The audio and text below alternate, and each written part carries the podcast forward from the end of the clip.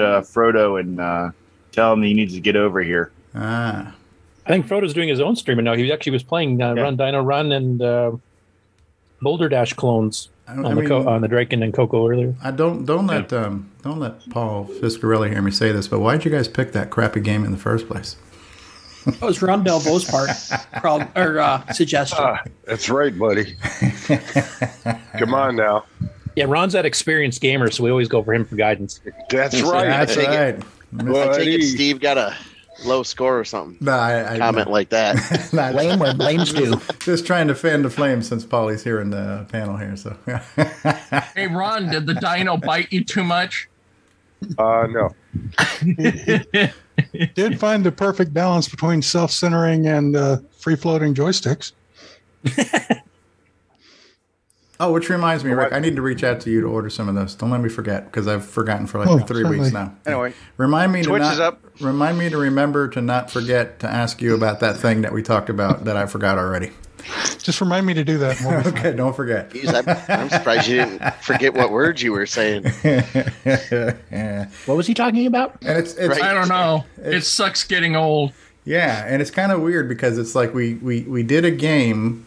You guys, well, when I say we, you guys, you guys picked a game that was um, designed by Paul Fiscarelli and Simon Jonassen, and you actually have them on the show this week. It's almost like you intended to have them here to talk about the game that we played this week. Was that intentional, or is this merely coincidental?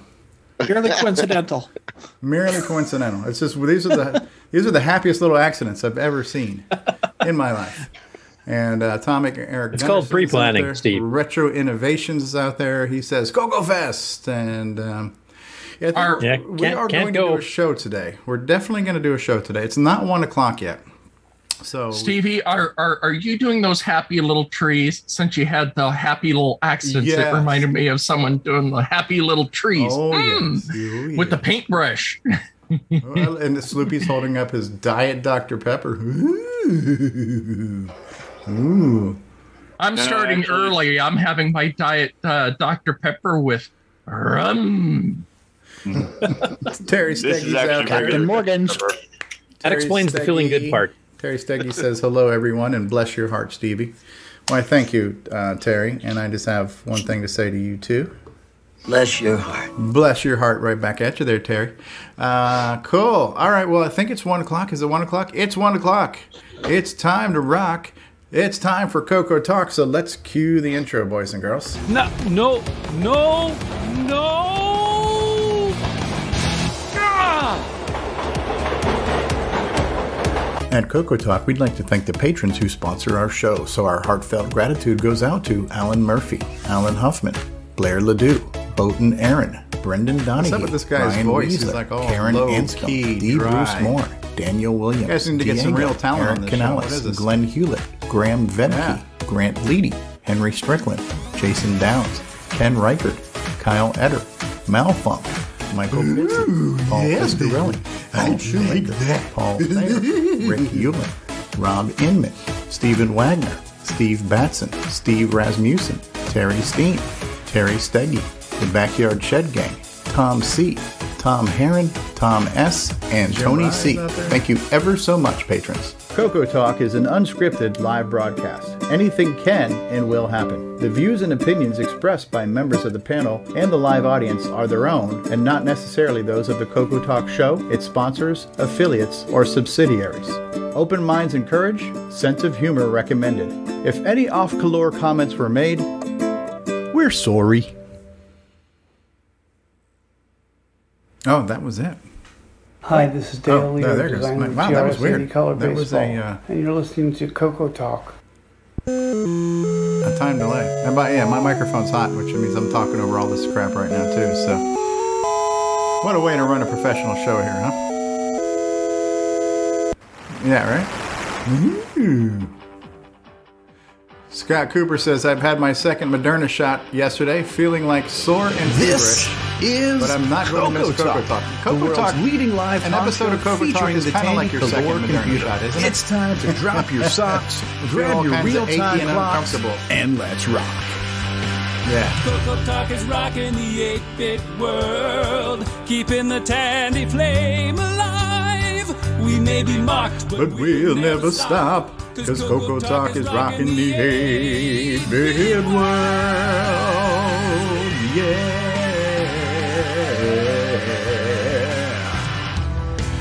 All right, good afternoon, everybody. It's me, it's announcer Rick. I'm coming at you live from Skycopter 12, and this is another episode of Coco Talk where we've got David Ladd. Who could ask for more? Coming at you. Coco Talk is rocking the 8-bit world. it's David Ladd, and he's excited to be here. Coco Talk is rocking the 8. All right, we're here. Welcome, everybody, to another exciting episode of Coco Talk. Much like the second Moderna shot, it makes you achy and fevery and all kinds of unpleasant symptoms for at least four hours. If the uncomfort lasts more than four hours, please consult a physician. We've got a great panel for you. We've got in the top left hand corner with his topless Color computer, Sloopy Malibu is here. We've got just back from Florida, from my part of town, our Apple guy, Mark Overholzer is here. Hey, Marco. Glad to be here. Ron Delvo! Ho, ho, ho. Ron Delvo, big fan of the song parodies. Our gaming guru, Ron Delvo. Rick Ulland is here. Hey, Rick. Howdy, folks. The guy who does my job for me more often than I do at this point, Mark Bosley's there. Hey, Mark. Mark B. The newest host of the Game On Challenge, Ken Waters, aka Canadian Retro Things, is here. Hey, Ken. Hello, everybody.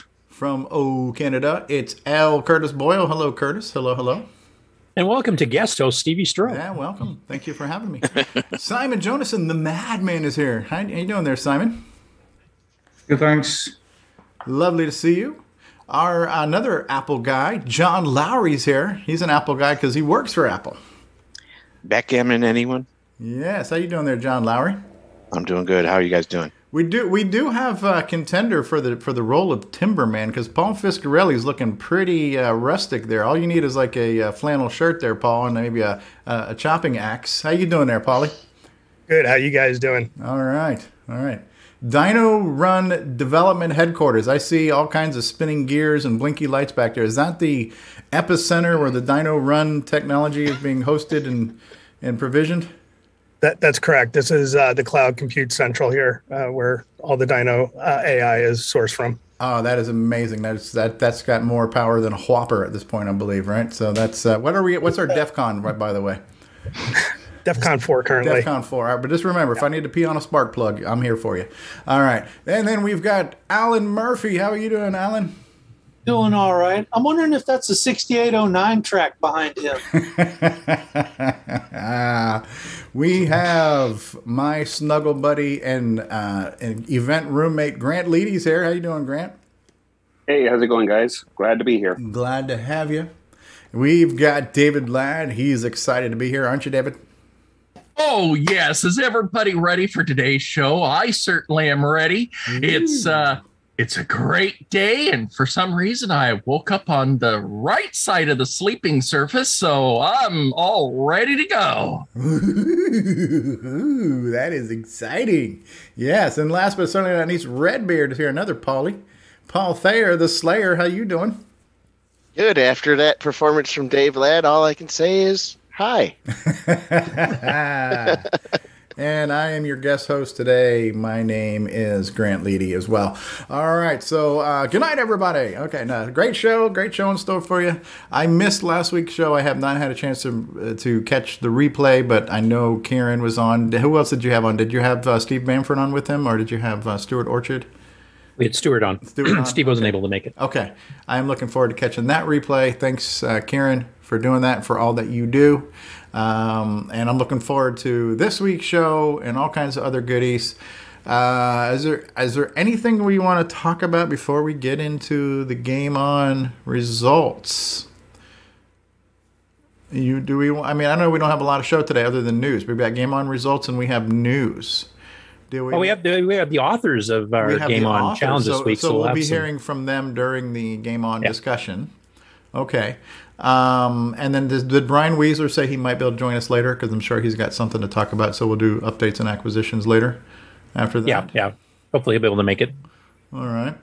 Uh, okay, well, it seems like we're abruptly getting right into a segment. There's no filler here. There's no preamble, uh, no segue. Are we just ready to jump right into the game on results and all that good stuff?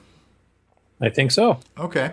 Yep. So we do have, if I'm not mistaken, I believe there is a new entry uh, from the mind, from the very deep thinking mind of Samuel Gimes. I believe he's got something. So let's see what Mr. Gimes had to say this week about this week's game, and then we'll uh, be back. And now, Coco Thoughts by Samuel Gimes. I'm a dinosaur and I can't stand still. a dino run, jump and I duck just to show my skill. A dino run, run, a dino run.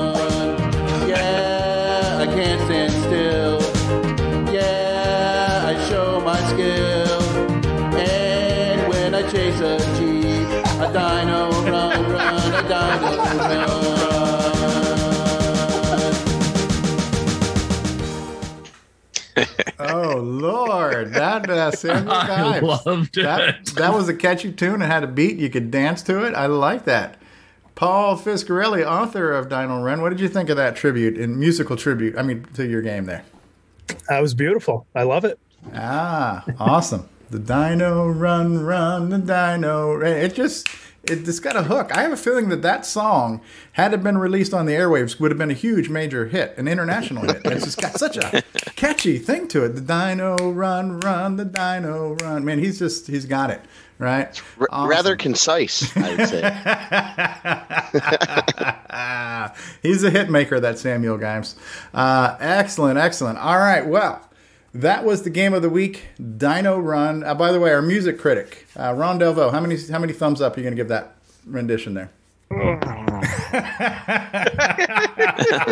Basically, he doesn't have enough thumbs Oh, to, uh, to rate it. I, I thought Ron would at least give it a two or three star review this time because it was short. Right. All right, here we go. Let's let's let's jump into the results. We got a professional show here to run today, folks. All right, come on. Welcome everyone that to the results of this week's Game On Challenge, where we played Run Dino Run.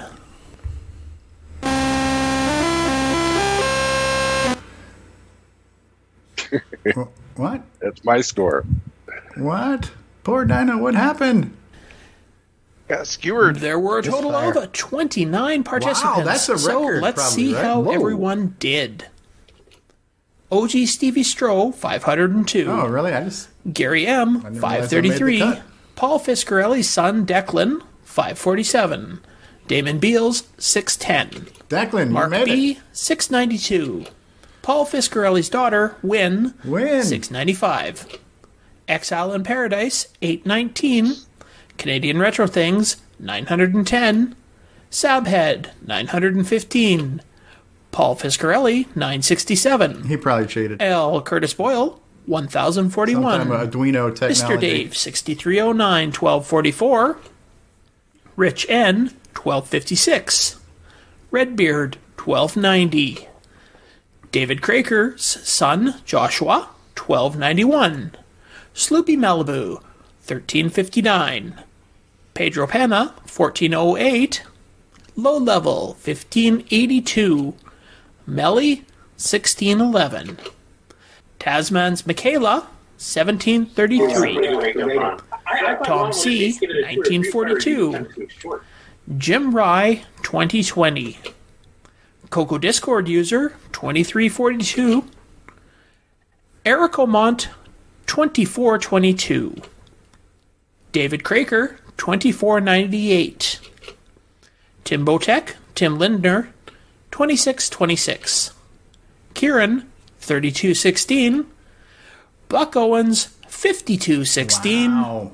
And the number one score this week is Tasman Scott Cooper with Wow. 6,850. Thanks to everybody that played. See you next week. Wow. Six. And we also had a late entry from Mr. Chip for 548, but it was past the deadline, so it didn't get into the video. All right, man. That's a record turnout. 29 participants for the playing in the game. I didn't realize we had some live collaboration going on too. It's just wow.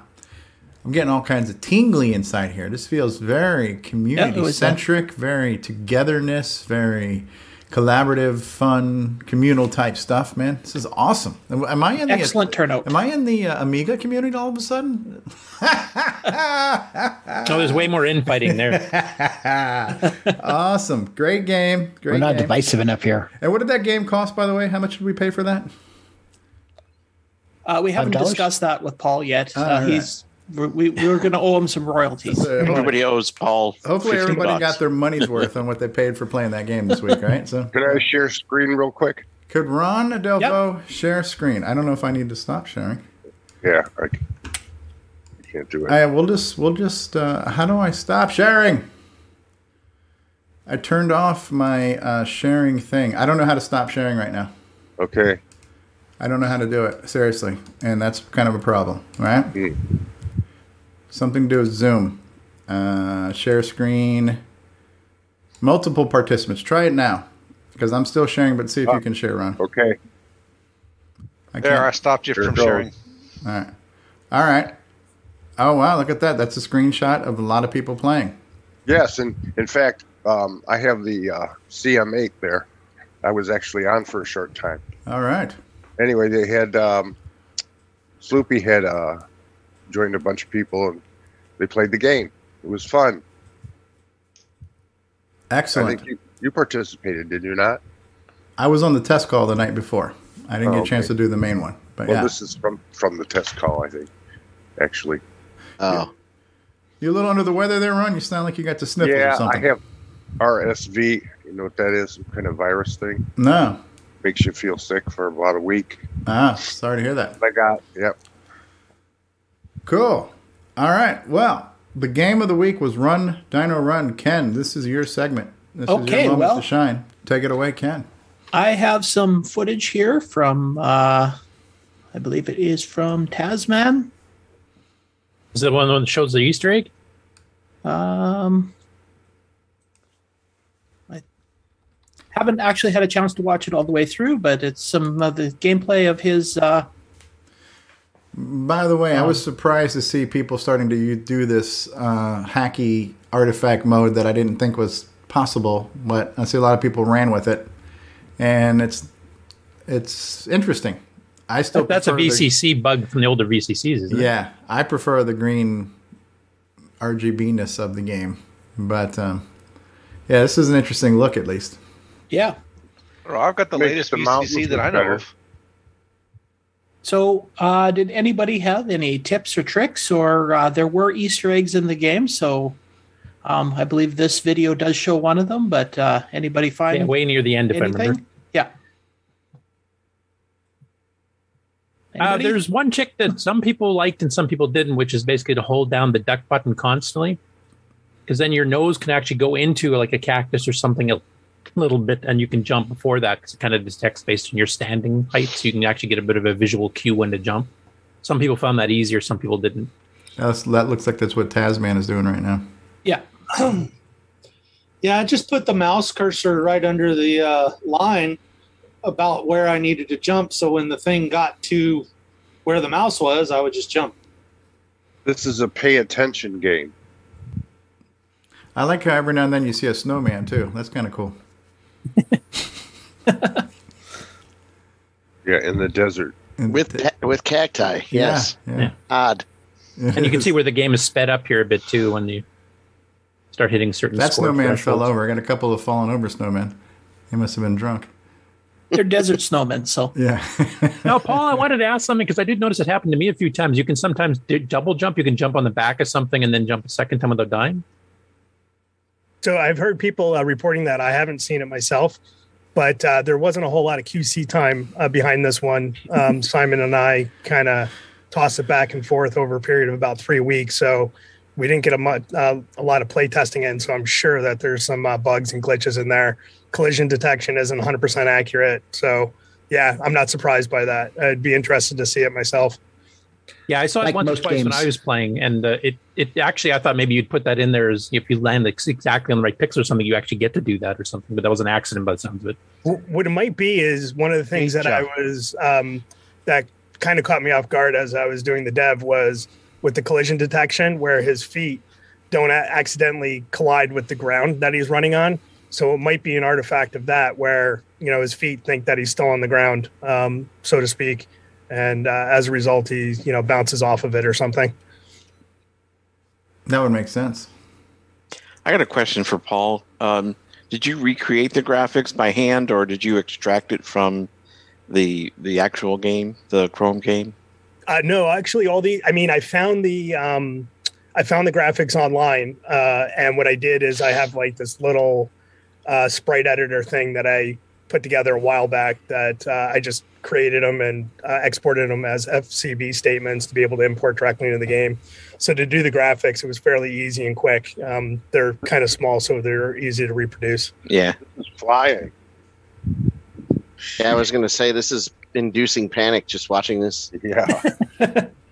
Oh, you're talking about the sprites there because the mountains. You remember I just grabbed some random mountain picture and I just transposed it into one. That, You can't even itch your elbow on this one. Right. Yeah, th- this is at the fastest speed. Once you hit 2,000 points, it's going as fast as it can. And we're not frame locking it or anything. So we're just letting it fly as fast as the CPU can blast out pixels. Wow. While playing three voice music, I might add. Yeah, and th- that's a good point, uh, Curtis. The um, the whole thing behind this, it was really just meant to be a proof of concept, and it didn't really turn into a game until maybe a week uh, or so into, you know, Simon and I playing around with it. But once we started realizing, you know, how many CPU cycles were left over after his three voice player, um, we uh, decided we could make a little game out of it. Now, is there like there one Easter eggs coming up at a certain score that's named after a CPU? We all know. Um, is, is there other ones beyond it. that too? Uh, so there there are no other uh, scoring Easter eggs. There's a couple other Easter eggs built into the game um, with a couple different keystroke combinations. Um, for those that want to explore, uh, it's open source. We uh, published the source code to it on GitHub uh, a couple of years ago after we did the dev. Um, and the Easter eggs were in there from the beginning. So um, keeping them under wraps for the last couple of years uh, was kind of neat. And seeing them come out, and one of them come out at least in the Game On Challenge here, uh, that was pretty cool. Um, Yeah. Yep, he's about to hit it in a few here. Yeah, once you hit six eight oh nine, the the Easter egg comes out. Did you add the arrows? Was the arrows in the original version? They were. They don't come out uh, after you until uh, score 2000. Okay. Exile in Paradise says, "Did the uh, Ghana Bawana guys are they the ones throwing the spears?" Ooga. And how come there's no Easter egg at 6309? Well, I did Ah. consider that, but um, 68 is more true to my heart for. Uh, oh, there it is, Coco. There's the Easter egg. Yep. And he died like almost immediately after Now, that. is that something you still have to jump over to? You do. So it's still an obstacle. You know, and the video ends right right there. So Wow. the last few seconds it. of the video. Good so. job, Tasman, for getting there. That's cool. That's cool. And so I missed the whole. I missed the show last week, but thanks for doing the one that said Game On Challenge Edition. That's kind of cool. I was watching uh, Sloopy the other night doing the test call. I'm like, oh man, Sloopy, how'd you get out on the screen like that? You know, and it's just like, well, yeah. Um, uh, had uh, asked me uh, about uh, two weeks ago if I would mind having uh, Dino run as part of the Game On Challenge, and I said no, absolutely not. I was away on a trip with my brothers last weekend, so he pushed it out a week, which gave me a little bit of time to, you know, put a custom message in there. I actually uh, modified uh, a couple things. I added uh, an instruction page because when we first released it, a lot of people were asking, you know, how do you play this thing? You know, what what are the controls? so I put that in there. And then the other one, uh, I know uh, you weren't a big fan of the London Bridge tune in there, uh, Stevie. So we yanked that and I Ah. replaced it with something else. oh. I have a different track in there. Cool. Yeah. I'm gonna have to play it. it, the way that we did the music, I've got a little utility that allows me to transcribe uh, MIDI pretty easily, and we're just able to import it uh, fairly quick um, as a replacement. Scott Cooper says when he saw the Coco, it startled him, and that's why he crashed because he wasn't expecting that. Like, holy cow, there's a Coco in this game. I have a question for you too, Paul. What is the official pronunciation? Is it Run Dino Run or Run Dino Run? Uh, whatever, whatever people want to pronounce. I mean, it was Dinosaur. basically yeah, whatever Dino Wars is or Dino. But Dino, Dino Wars. from the Flintstones. yeah, that's y- yeah. yeah. I've heard Dino Wars, Dino Wars pronounced both ways too. So Tomato, tomato. I've I heard kinda- both ways. When you play Composite, it, composite. is your internet supposed to be back by the time you're, you're done playing? Yeah, exactly. He's Yeah, building I up just, enough. I just carried that over from the Chrome game, and Yeah. it appears randomly um, saying that there's no internet. I just thought that was kind of a neat little ad. Oh, I thought maybe you were planning to do an internet-based, you know, dual player, you know, simultaneous speed run thing. yeah, right. That would be interesting if you could have uh, a two-player version on the same computer, like split screen. You might have to kill the music Yeah. at that point. With a ready, have- set, go, and then Yeah. you both play at the same time on the same track. yeah, maybe that'll be the uh, four-bit uh, color version of it. Ah, cool. Yeah. And for those who don't know the history, this is a game that's built into the Coco browser, Chrome browser. When uh, your internet goes down, it was originally came out in 2014, and then got patched a little bit because it was a little bit too hard. I think in 2015, and it's been there ever since. I actually put up a page entry for it finally uh, yesterday. I think it was uh, on my page. So I put a little bit of the history from the Chrome version. So you're saying this has been in the Coco browser since 2014? I didn't even know we had a Coco browser. But that's that's impressive that we have a browser with a built-in mini game. That's uh, does that require uh, NitrOS-9 to uh, run the Coco browser? Not yet.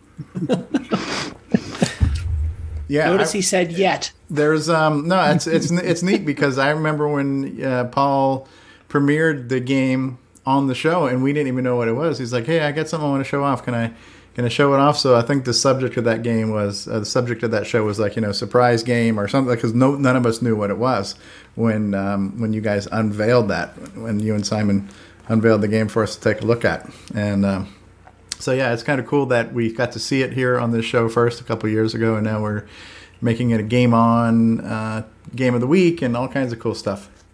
It's very cool. yeah, for man. sure. I'm, I'm uh, glad so many people participated, and there was uh, people seem to uh, enjoy it. Um, so that was, that was Yeah, great to see. 29 Yeah, it's great turnout. That's great And turnout. well, one of the things too, I did want to say, I think Sloop uh, with his initiative to do the uh, the Wednesday night gameplay, the Tuesday, you know, test call and everything, that definitely drew a lot of interest. So uh, I didn't even realize you guys were doing that until I saw the test call uh, from Tuesday, and thought that was great. So I'm sure that that increased the number significantly. No, it was all just because the game was great. Yeah. It's, it's also a game you can play very quickly because you tend to die really fast. So, like like the previous week game, Dungeons, I didn't get a chance to play because it takes a while to play, like even to get a you know fairly decent score because it's an exploratory style game. Where this one is a quick, you're one move wrong and you're dead because you only get one life. So, yep. And I can't remember who said it in the chat, but somebody's down to one hand right now. So they said, "Great game because I can actually play it with one arm." Yeah. Your, your next game is Run Stevie Run.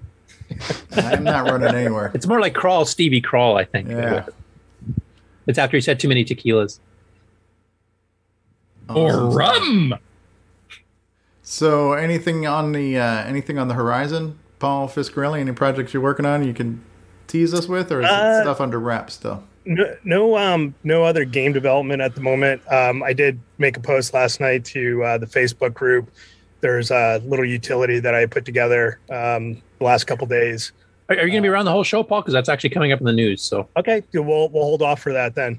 So, but yeah, I'd like to um, go into some detail about that. So, Yeah, uh, kind of some behind the scenes stuff. Nothing really to speak of. Um, haven't really touched the uh, retro stuff uh, throughout the summer. It's been a busy summer. A lot of activities with the kids and tr- tr- trips uh, and stuff like that. So, Mm, growing but uh, slowly getting back into it. It's that time of year, Yeah. and uh, get yeah, back grooming your it. beard, that's probably part of it too. all the All right. time. Here's some source code you should look at. That's one of the backup tapes to Right, Run I'll Dino send it Run uh, HQ back there. Yeah. So uh, one thing I did want to mention though, and uh, I think you possibly mentioned this last week, uh, Ken. Um, we I did have a little prize in mind for the Yeah, high score yeah. winner this there week. was uh, some sort of a prize that's going to be given out this week. So Yep. Uh, so hope that it's okay. I mean, I know that you know the Game On Challenge is more about participation and you know folks actually playing rather than it being a competition. But um, Scott, I'm gonna need your address. Um, so congratulations, you get the trophy. Oh my oh, goodness. wow. wow. oh wow, That's 3D printed. Run Dino Run Coco Talk Game On Challenge Champion October. Dude, that is incredible. Man. that's awesome. Hey, can I get a can I get a Is that simulated participation trophy? Is that simulated wood grain or real wood grain? Now, that's a real piece of wood, I think. Wow. Someone got out a router and made that. That is amazing. So, yeah. So, Scott, if you want to uh, send me your address and uh, a private chat or whatever, um, we'll get this out to you. That's even So, better than that congratulations. Cappadocia uh, trophy we had a few well, years back. yeah, definitely uh, inspired by uh, De Bruce, um, De uh, Bruce. with his uh, chalices, chalice of bravery and chalice of. Wow. Uh, All right, so so I, I want to agree with Paul Shoemaker. He says, "I'm afraid I must insist we have trophies every week now." well, that's up to the game developer. it's going to take that long to 3D print each one. It's I don't know if that's in the budget. Yeah. I don't think even Chrome has a trophy for theirs. Yeah. Jeez. Yeah, and so uh, Frederick, I was being kind of tongue in cheek when I said there's a Coco browser because I think Curtis slipped on that. Uh, to my knowledge, there is no Coco browser, but he's you're saying uh, he's Scott uh, Frederick Provancha says he's thinking about. Um, yeah, he's got some very preliminary work done, same as I did quite a few years ago, just to read HTML and display it on the Ah. screen, like you know, fixing some of the tags and stuff. And he's Same here. I'll even be showing mine off at the Coco Fest. Yeah. Awesome. There is a Coco browser. There is a Coco browser. Okay, There is a So Coco now we have a game to put on it when the internet goes down for that browser. that's right. Yep. So one other thing I did want to mention, though, um, you know, I've been doing all the talking here. This definitely was a team effort. Couldn't have been done without Simon's help. So, uh, Simon, did you have anything you wanted to add? Mm, Yeah, apart from the mountains at the back, where I just grabbed some random picture off the interweb and transposed it, and apart from telling you how the roll instruction, I was gonna just ask, do you want to bust my chops on the rolls? uh, you was like, "I'm going to put curry in there." No, you don't bloody need to, boy. Yeah.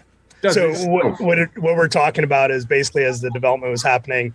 Um, me, this was kind of my first uh, real game uh, on the 6809. So uh, one of the things that we did for the the parallax scrolling, the um, mountains are scrolling with a separate routine where it's just basically uh, load D, store D.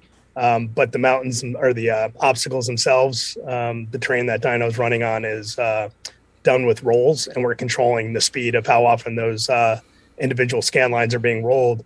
And in my naivety, I would thought that with the rolls that it was up to the programmer to handle the carry um, and trying to transfer that to the adjacent byte, but it's happened automatically on the 6809 for you. So as I was struggling to figure out how to handle that, Simon was looking at my code. He's like, "What are you doing? This is nuts." He's like, "Get that out of there. It takes care of it by itself." And as soon as I removed it, I'm like, "Oh my gosh, it works." so If you want to see a hyper example of rolls, if you take a look at Scramble by Atomic Software, where it's scrolling the whole terrain and the you know all the different missiles and stuff like that, that entire thing's done with rolls all the way across the entire height of the screen. So I actually, I actually learned that back in the day with the C64, like uh, sprite scrolling in the borders from one sprite to another one, and I uh, I used it on uh, on a uh, Hercules card on a very early PC as well. When no one says, says someone says, well, you can't do a smooth scroll with text on a Hercules card. I'm like, huh. Hold my beer. it wrong. Hold my beer. Hold my beer. All right. Cool. I do have one question for Paul. If I remember correctly, the Chrome version I think uses the up and down arrows to do the duck and jump, which is kind of what I was used to. So was there a reason you picked space and enter instead?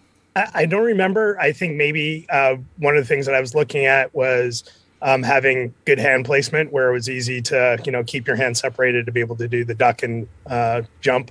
Um, whereas the arrow keys being you know a bit wonky on the Coco, I think that's probably what okay led me to choose that way. I think I originally started with uh, the joystick buttons, and then realizing not everybody's going to have a joystick, um, Or a two button one for that matter, yeah. yeah. So, um, but yeah, actually, with the controls, you can pick up uh, either the left or right joystick, or just get the keyboard.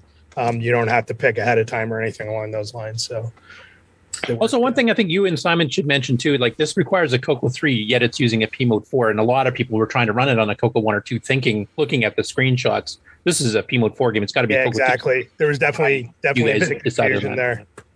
Um, so yeah, basically, uh, I what I was looking for because the original Dino game is uh, uh, monochrome was a monochrome color set, and you know, as people found out with the VCC, a little VCC bug there, um, you can get artifact colors, but I was trying to avoid that. That's why I chose the green.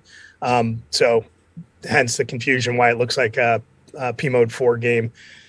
But um, yeah, we needed to use uh, the Coco 3 for both the high speed uh, poke um, to get it going as fast as it possibly could. I think we tried some uh, test cases on the Coco 2 and it was it was pretty slow, so it didn't look like it was going to be possible. Um, and then the other piece was uh, because of the FIRQ uh, timer for for the audio um, for the synth, and um, those two pieces are what require the Coco 3. If you take away the audio, if you take away the audio, it's totally playable on uh, Coco 2. Yeah, one of the things that we also talked about was possibly throwing it on a ROM cartridge where we could take advantage of the high speed poke and doing a different type of interrupt driven player um, instead of FIRQ to be able to do the tune, um, maybe a two voice player or something in that case. Yeah, that'd be pretty cool because I mean, other than that, it, it should only it should run on a 64k Coco just easily. So yeah. Or even uh, one of the cheap little sound chips if you're going to do it on a cartridge too, and not have Sure. to use any CPU at all for that. Yep. Uh, I got a question. Did anybody hook up any sensors to their screen to play this game? or robots? so it, it's funny that you mentioned that because uh, Tim Tim um Tim Lindner uh, and the uh, collab gameplay the other night said, you know, this thing is primed for uh, Dinobot. Yeah. And uh, without giving away too much, uh, there is a Dinobot Easter egg in there. So if you can find it, okay. you might have to look at the source code, uh, but Dinobot does exist. okay. A comment from Scott Cooper. He says, "I noticed that the Chrome version of this game will not let you duck the whole time, like holding down the enter key. So he said he likes the Coco version a lot better." Yeah, well, uh, Paul, God exists as well, doesn't he? God exists as well, so Dino can be God. so Interesting. Yeah, all um, the source code. Cr- Code Bullet did a, uh AI for the, the the Chrome version, or not even the Chrome version. I think because he rewrites the game that he's he's doing it because he does that a lot. He he. I don't know if anybody's ever seen uh, Code Bullet. It's a funny, funny channel. The guy uh, does AI to play certain games, but he'll rebuild like he'll write Tetris and then he'll write the AI to play Tetris. And uh, he did the same thing with with the Run Dino Run, and so it's pretty cool because this thing's going in like a million miles. fast. Yeah, I have Yeah. seen that, John. It's it's amazing, you know, that he's able to do that with AI. Yeah, and his fun his channel is extremely funny. If you ever get a chance to watch it, it's called Code Bullet. Cool.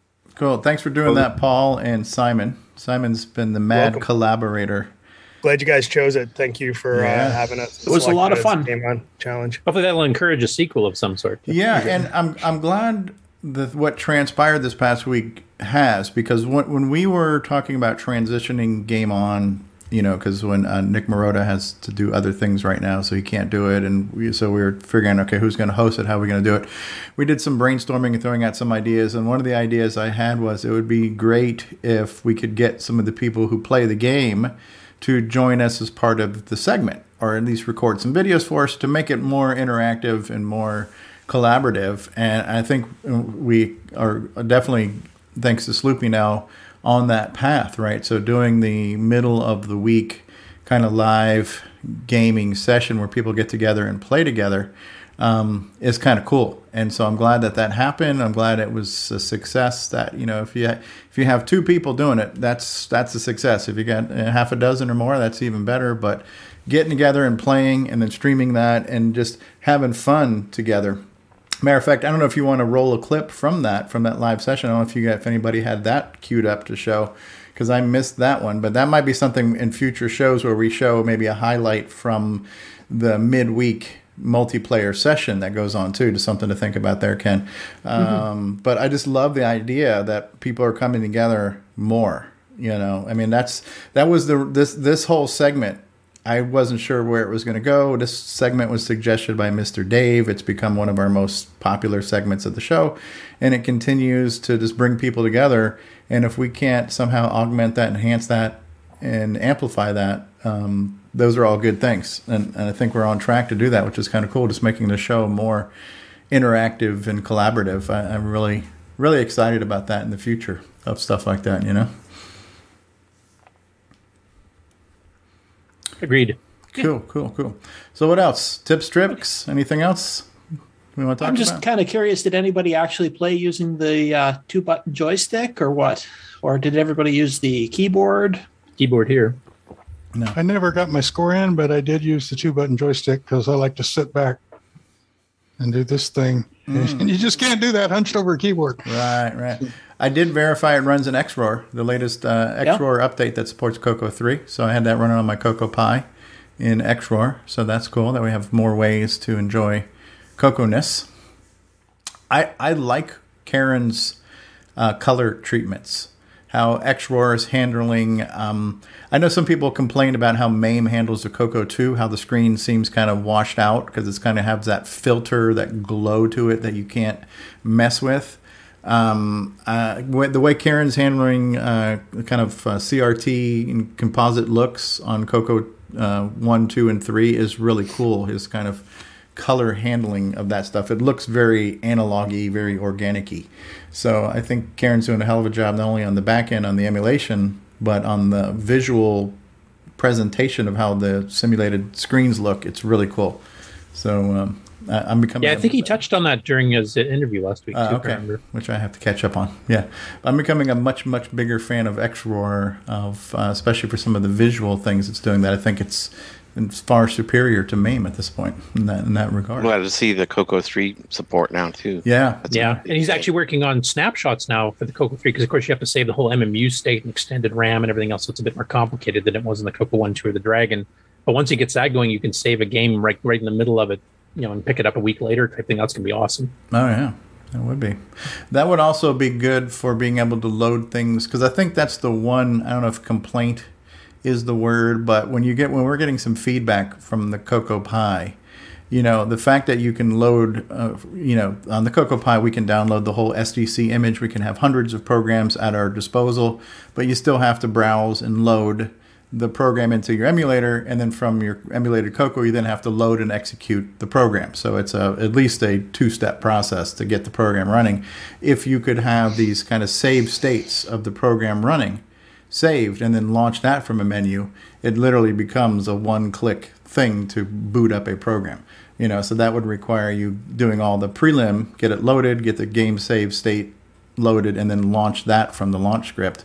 But that would ma- bring it closer to being like a retro RetroPie at that point, where you're just you know menu-driven software launching, uh, which would definitely make it a little bit more ease of use. Um, I, I personally don't mind having to load the software, but you know that's that part of the nostalgia for me. But yeah, Yeah. that's actually not a bad idea. And Yeah. uh, I think I that's guess the one thing to make uh, sure is that he supports multiple save states then instead of just one current one. right, or the different game, right? file names, right? You could do save state based the file name based on the game or something, right? Yeah. But we do have a few uh, comments in the chat there. Uh, Scott Cooper said that he noticed the Chrome version doesn't allow you to duck the whole time, so he likes the Coco version better. Um, You better watch it, or they'll revoke the. Uh, Right. and a lot of people are, well, Exile in Paradise here is saying that it's uh, nice to have the midweek game thing so you don't uh, forget until Friday to post your score. Ten four. Jim, Jim Yeah, Rye says smart. it breaks up the week nicely. Yeah. Uh, Hump day. Gary M played with the mouse. Hmm. Used the mouse for it. Uh, Yeah, the Reducer 66 he said he used a Gravis analog joystick with his left hand only. I think he must be the guy that his right arm's out of commission. Mm. And then Ciaran also says snapshots are useful for rage quitting and coming back later without the load time. For using a, a defender as an example. that's going to be a pretty quick save state though, because you tend to die within like 30 seconds, so you don't have much time to save. cool. all right. So, Cool. anything, any, any, any other things people want to say about uh, Run Dino Run? Speak now or forever hold your Well, peace. The little dinosaur's facial expression when he hits a cactus is just about perfect. yeah, yeah, that's that's taken directly from the Chrome version for sure. I can't take credit for that, but it does look pretty cool. Well, I thought it was from personal experience of you know hitting the nether regions with a piece of cactus because Piece of that's pretty well what I would do. Far out. Far out. Well, are we going to now reveal, without Okay. any further ado, what next week's game of the week is? So, as many people know, next week is the MC10 special. So, next week's game will be an MC10 game. Ooh, MC10 Pac Man. Oh, ah, here we go. Ooh. Have we done any Pac Mans, uh, Pac Men, or Pac Persons on the Well, we did the yet? transcode version of Pac Oh, that's right, we did. Okay. And um, yeah, so that is next week's game. Now, if you uh, don't have uh, an MC10 or you don't have the MC10 emulator, I'll be posting some links in the Discord uh, room uh, with links to where you can uh, play some MC10 uh, emulators or download them. one of There's them is also a- uh, one of them's in a browser, right? Yeah. Yeah, I was gonna say, yeah. You can actually download that. I've actually, like, if you had your own website, you could have a page that would have that the MC. Yeah, Jim Gerrie's got it on his site as well. Cool. Yeah, so I'm posting the Jim Gerrie uh, website that has it, uh, the browser edition, and the uh, a link to the VC, VMC10. Okay. Very cool. Also mentioned that the author of the Pac-Man game, Greg Dionne, will be on the show next week. So Oh we'll be my talking about it. And he said there's some Easter eggs in that game as well. My goodness. Oh, cool. Hey, That's like, Completely in my unplanned. opinion, the best. completely unplanned. In my opinion, that's be the there. best game for the MC10, hands down. It's Yeah. just so well done. Um, I like the asteroids though too for MC10. Yeah, Darren They've got a Atkinson. There's also the, the conversion of Space Assault. Space um, Assault's on there. Flagenbird is on there too. Um, Yeah, there's a Tetris game that Greg Dionne did too, which actually has digitized sound samples in it. but it's a damn good game. But I like I like the MC10 Tetris too. It's pretty good. Uh, Terry Steeg is asking, can it play on his Alice? And honestly, I don't know. Um, Yeah, I, I don't see why not. If it if the out the original Alice anyway though. I think that's well the VMC10 the VMC10 has an Alice uh, um, emulator in it, so. And I think I was playing around with that and looked like most things worked. I never tried Pac-Man, but cool. The, the only thing with the Alice emulation there is uh, the only difference is the ROM because it's exactly the same machine. yeah, Okay. Yeah, so it should work. All you need is the 20 the 16k RAM expansion, right? Yeah, if you're using if you're using ROM routines for something, then it's probably not going to work because they're at a different location. But uh, if you're just using the bare metal, then it should work. All right. Okay, I'm not sure if Pac-Man uses the bare metal or not, but One way to find out, Terry, load it up. Load I will up. load it up right now and take a look. Yeah. Uh, and I don't know if the Alice supports the MCX 128 or the MC32 SD EIEIO adapter board. Um, but um, that would be interesting to know too if that works because you could load it off of an SD card or over uh, MC protocol too. Uh, and it's also available on the Coco Pi because all the MC10 stuff's on the Coco Pi. So another option there. Uh, oh, Da- Mr. Dave says Terry's trying to make everybody jealous talking about his Alice. Yeah, right. So cool. All right. So that, that is likely thing. true. All right. Lay Alice. Okay. Uh, good segment. Good segment. Oh, you know what I didn't do? Bless my heart. I didn't do the. I didn't queue up who's new to Discord, so I'm gonna have to do that. Um, but uh, and it unfortunately, to a half an hour now? uh, I believe the I believe the Who's New to Discord is about a 29 minute segment this week. So um, it's going to take me a minute to get it queued up because we're live, but we're going to do that. We're going to do You- the um, Who's New to Discord, and then we'll be back with something else. Who was getting ready to say something? Sloopy, were you saying something? Yeah. Do you want me to do my uh, small presentation of uh, Wednesday's show while you're queuing it up? Uh, uh, try. Yes. Okay. See if I can share screen here. Yeah. Because once I start, I'm going to have to start. So we'll go ahead and do your thing first. All right. Let's see. Okay, sorry, Sloopy. Just let me. I just want to say real quick. I just tried on VMC 10 um, on the Alice uh, emulator, and Pac Man ran fine. Okay. Okay, there you go, Terry Steggy. It will run on your Alice. Okay, so this is uh, part of the live session that Sloopy hosted with. Oh my God, how many screens we got there? We have eight screens up right now. Uh, don't get ahead of ourselves. Oh, sorry, Sloopy. As it started, we were playing uh, the Run Dino Run, which we uh, we just covered. So, as we started, we uh, only had me and Jim Rye, and uh, for the first uh, what twenty minutes, I guess it was, yeah, half an hour. Four- Yeah, okay, so about thirty minutes in, we got a third 35 minutes tim tim came in. Okay. and i was beginning to wonder if it was if the show was going to be successful. But as you can see My goodness, two We and a half had- hours later. This was like a short version of Coco Talk at this point. So yeah we eventually had yeah, we eventually had eight people streaming and uh, playing and streaming we had a couple more that didn't stream but played Okay. and uh, overall it was quite the success I would say so. and so every week on um, we we're doing it from um, 7 p.m. till around 10 p.m. sometime um, later if it's real if there's a lot of people um, we're doing this large time gap but you don't have to stay the entire time it's just that I wanted a uh, a time period that people from both Europe and from the United States could be in there at a reasonable time on their wall clocks. Mm-hmm. And that's So- 7 to 10 p.m. Eastern you're talking about, right? Yes, 7 to 10 p.m. Eastern U.S. time. Stevie time. Yeah, Stevie Stevie yes, Stevie time. All things are referenced by Stevie time. That's it. um, cool.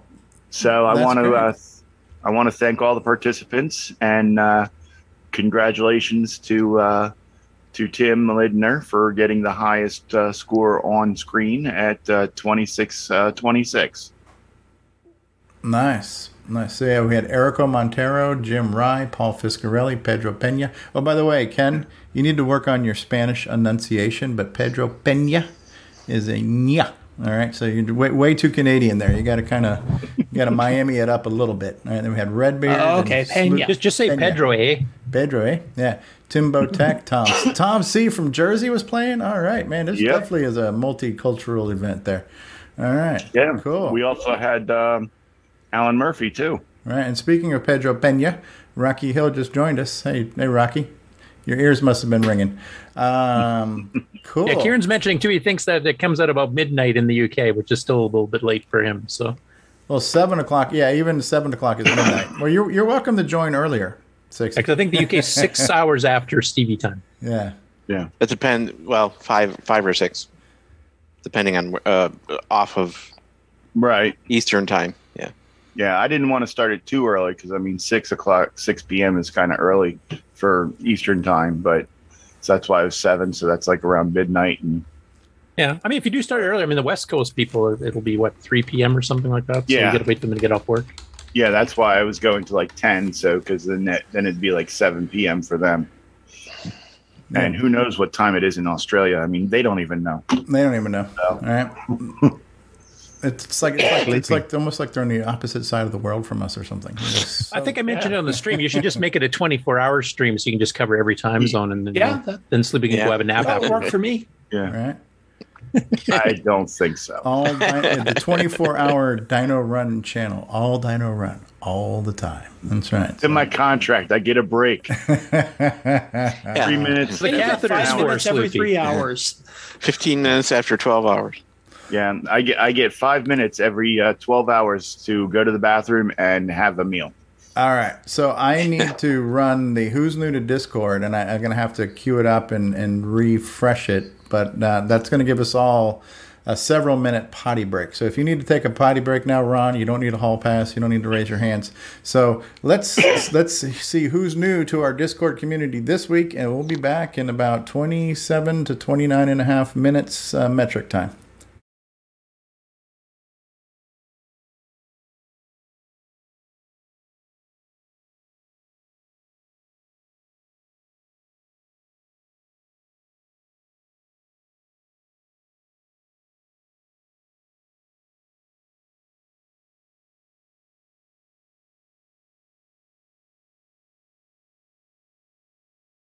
It's time for everyone's favorite segment Who's New to Discord This Week? Rojas36. Hello, Coco friends. This is Mike Rojas, glad to be part of this great community. Like most of you, I got into computers as a kid, and still owe a great deal of my career to these machines. I have owned, lost, sold, and recovered most of the 8-bit computers I used in the day. Melly. Hello, I'm Melanie. I haven't delved into Coco related stuff on my own, however. I have been there to see whatever my dad is working on. My retro interests are mainly with older consoles such as the Commodore 64, Atari 2600, and older generations of current consoles and machines. Mr. Chip. Hello, fellow retro gamers. My name is Chip and I'm from upstate New York. Born in the 70s, raised in the 80s, and been hooked on tech and games ever since. I'm an educational administrator by day and a classic computer fan by night. My first love is the Commodore 64, but thanks to things like the MiSTer Project, I've been able to experience every system a 48 year old could dream of. Squid. Aloha. I'm Sam.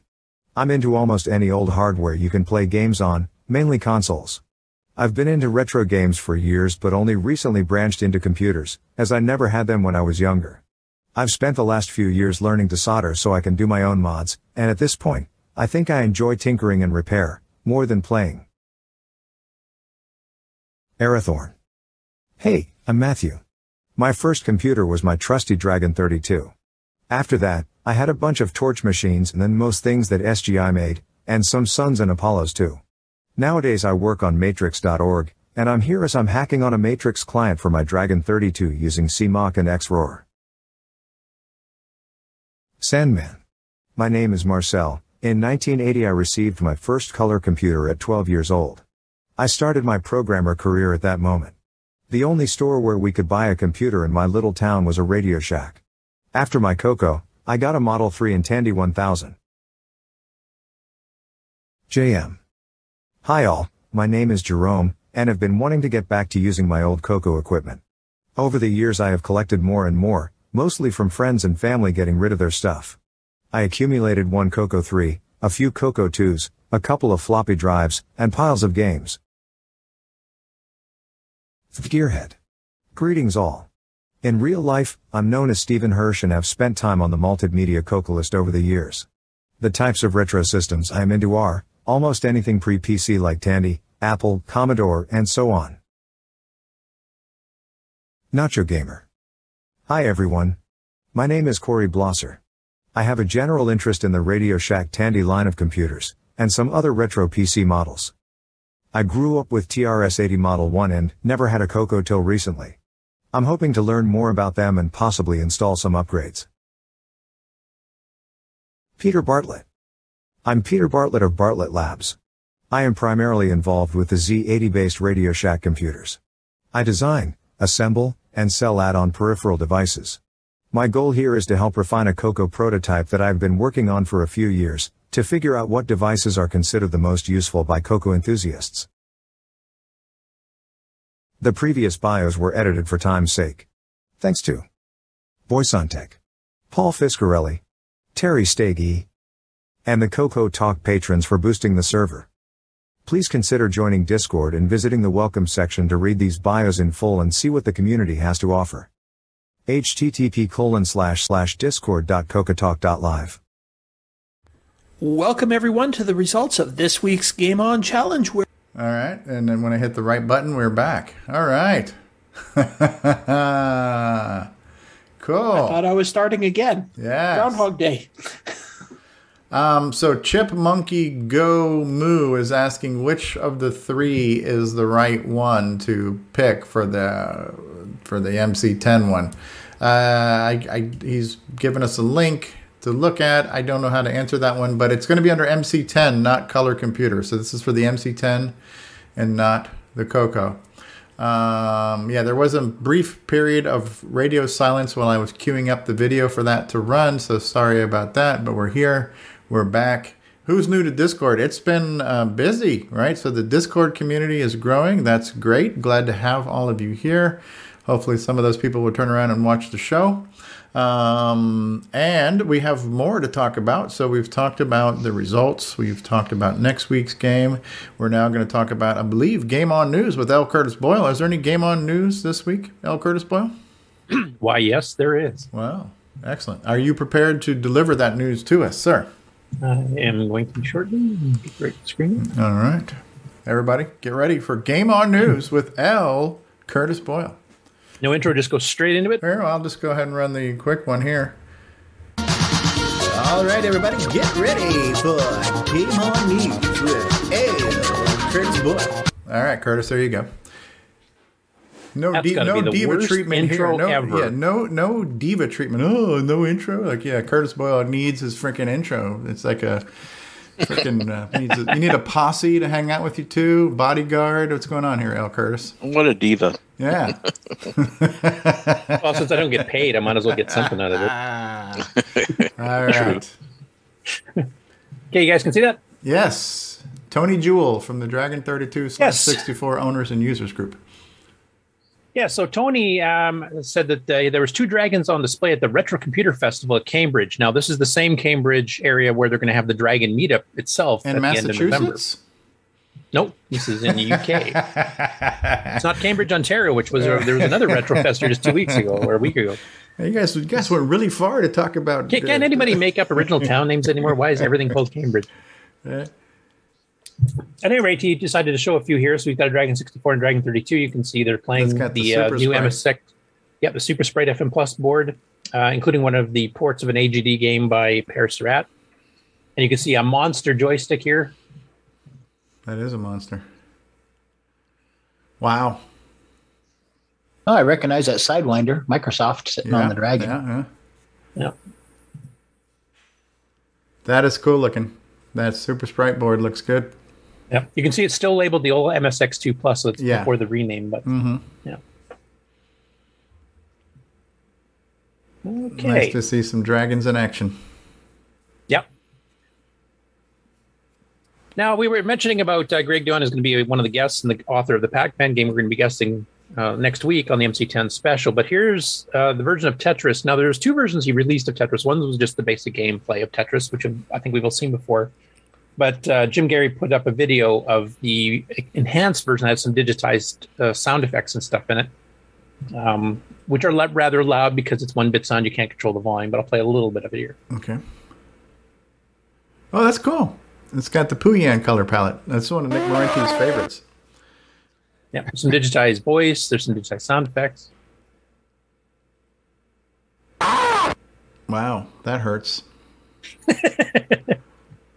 Well, one bit sound, I guess. And plus, trying to keep it you know small enough in memory to fit the samples. Wow. Isn't this the same palette set that uh, Donut Dilemma came in? Yeah. Yeah. So we can we, we can now reference it as, as either the Puyan palette or the Donut Dilemma palette. So, that's interesting how they're using like the orange and green because at least like some of these colors are hard to distinguish, like the cyan. Yeah. Um. So the like the orange and purple together are really hard to distinguish. Um. Well, I will say one thing. It's it's making use of sound. I, I'm not sure what adjective to put in front of use, but it's making use of sound. yeah, th- this is a case. Uh, myself personally, what I would have done was had fewer samples, but at a higher fidelity rate. ah, okay.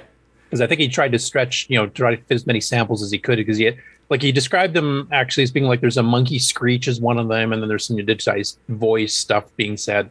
And I think if he'd limited it to only one or two of them, but you know, doubled the the frequency rating or something, or you know, to get a better sampling rate on it, it probably would have sounded Yeah, I need some cotton balls to help my bleeding ears right now. So, uh, yeah, you'll, you'll hear some better sound when we show Simon's uh, three voice MC10 demo a little bit later on the show in regular news.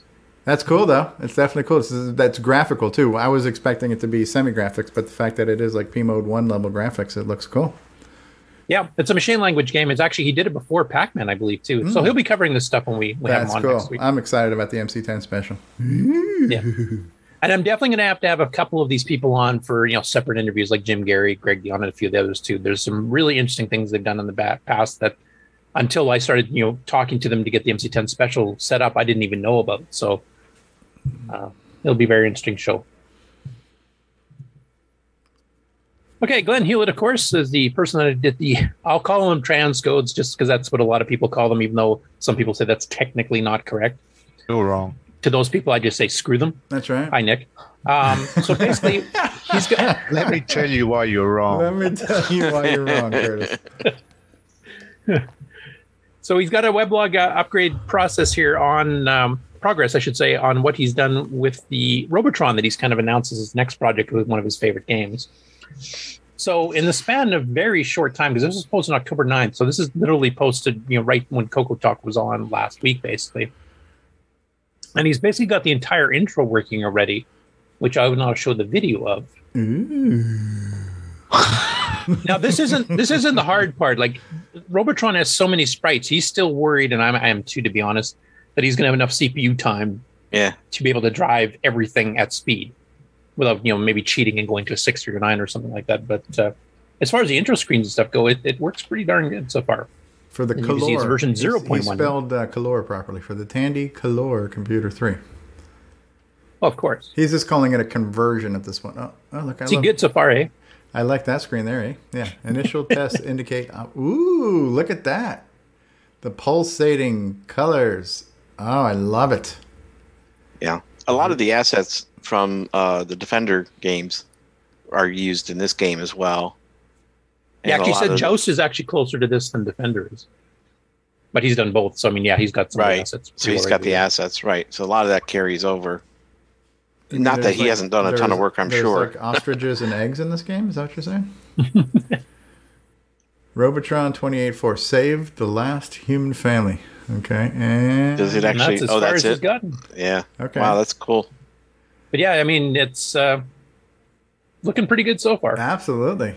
And that was in the span of like a week or two. So like like john was saying it because a lot of the assets are the same and the hardware that he's emulating is basically the same between joust and this that you know progress will be quite fast getting Yeah, the some, main of, core some code of the wheels, some of the wheels now have been invented.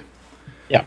But to, So- to get the optimization to run like 80 90 sprites at a time which you know happens Yeah. in robotron that's going to be the, the critical test That was the thing I thought of when I when I heard he was going to do in Robotron. I was like, man, how's he going to, you know, handle that many assets? Because that yeah that do you, game you is have to drop crazy. the frame rate maybe and you only you know render every 15th of a second versus 30 or 60 or something you know still Yeah, make it playable but maybe keep the speed up i'm not sure he, he hasn't got that far yet at least as far as i know so we'll we'll have to see Yeah, and also that game is uh, it, it kind of requires two joysticks because you have to be able to run one Yep, he direction planning and fire at the other.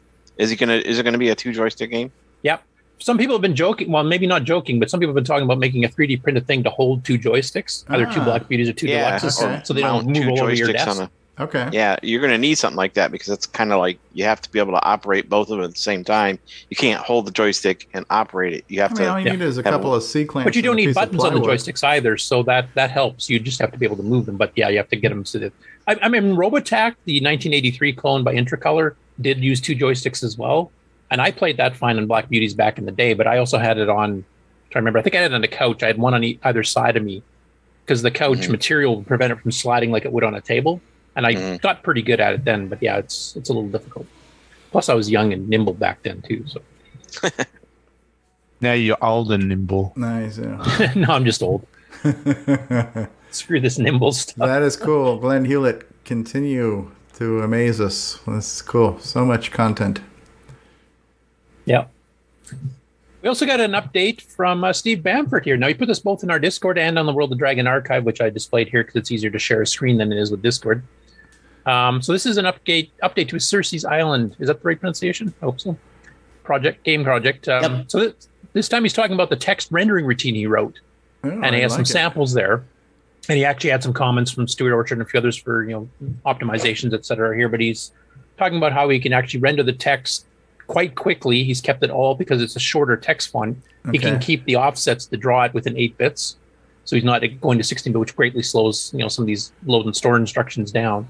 And then he's also got if you and and or it with certain things, you can get all these different color combos quite quickly. So you can render the text really, really fast. And you've got the drop shadow technique and stuff you can see on the bottom there too. Yeah. So kind of uh, covered that as a, you know part of the update on the Cersei's Island project. So Really looking forward to that one too. We've all seen what he's done with the game Master Cartridge sound on that sucker with the music and stuff. It It looks is a awesome. And Mark Overos, I believe you guys demoed it at VCF two years ago, didn't you? Yeah, we did. It was really uh, popular. A lot of people saw that and recognized the type of graphics and just jumped right at it. So it was cool. And of course, that'll be for the Dragon and the Coco one, two, and three. So looking forward to that. Keep up the good work. up- Terrifying games. So David Mitchell posted a link to this in uh, Facebook in the Coco group, and he typed in a game called Explosion from this book that's shown here, The Terrific Games for Your Tandy, color by Hal Renko and Sam Edwards. So other than just typing it in, which he you know, kind of demos how it plays, etc., but he also then decided to not optimize it per se, but he's changed the rendering on the screen so it's a little bit easier to see. Now I'm expecting fully here. I'm going to get some stupid Facebook a- or uh, YouTube ads coming on in here at some point. So here's a little description of the game itself. Book code plus speed up poke. Okay. I'm not sure I'm familiar with. Uh, I, I'm not familiar with this one before either. This was a new one on me.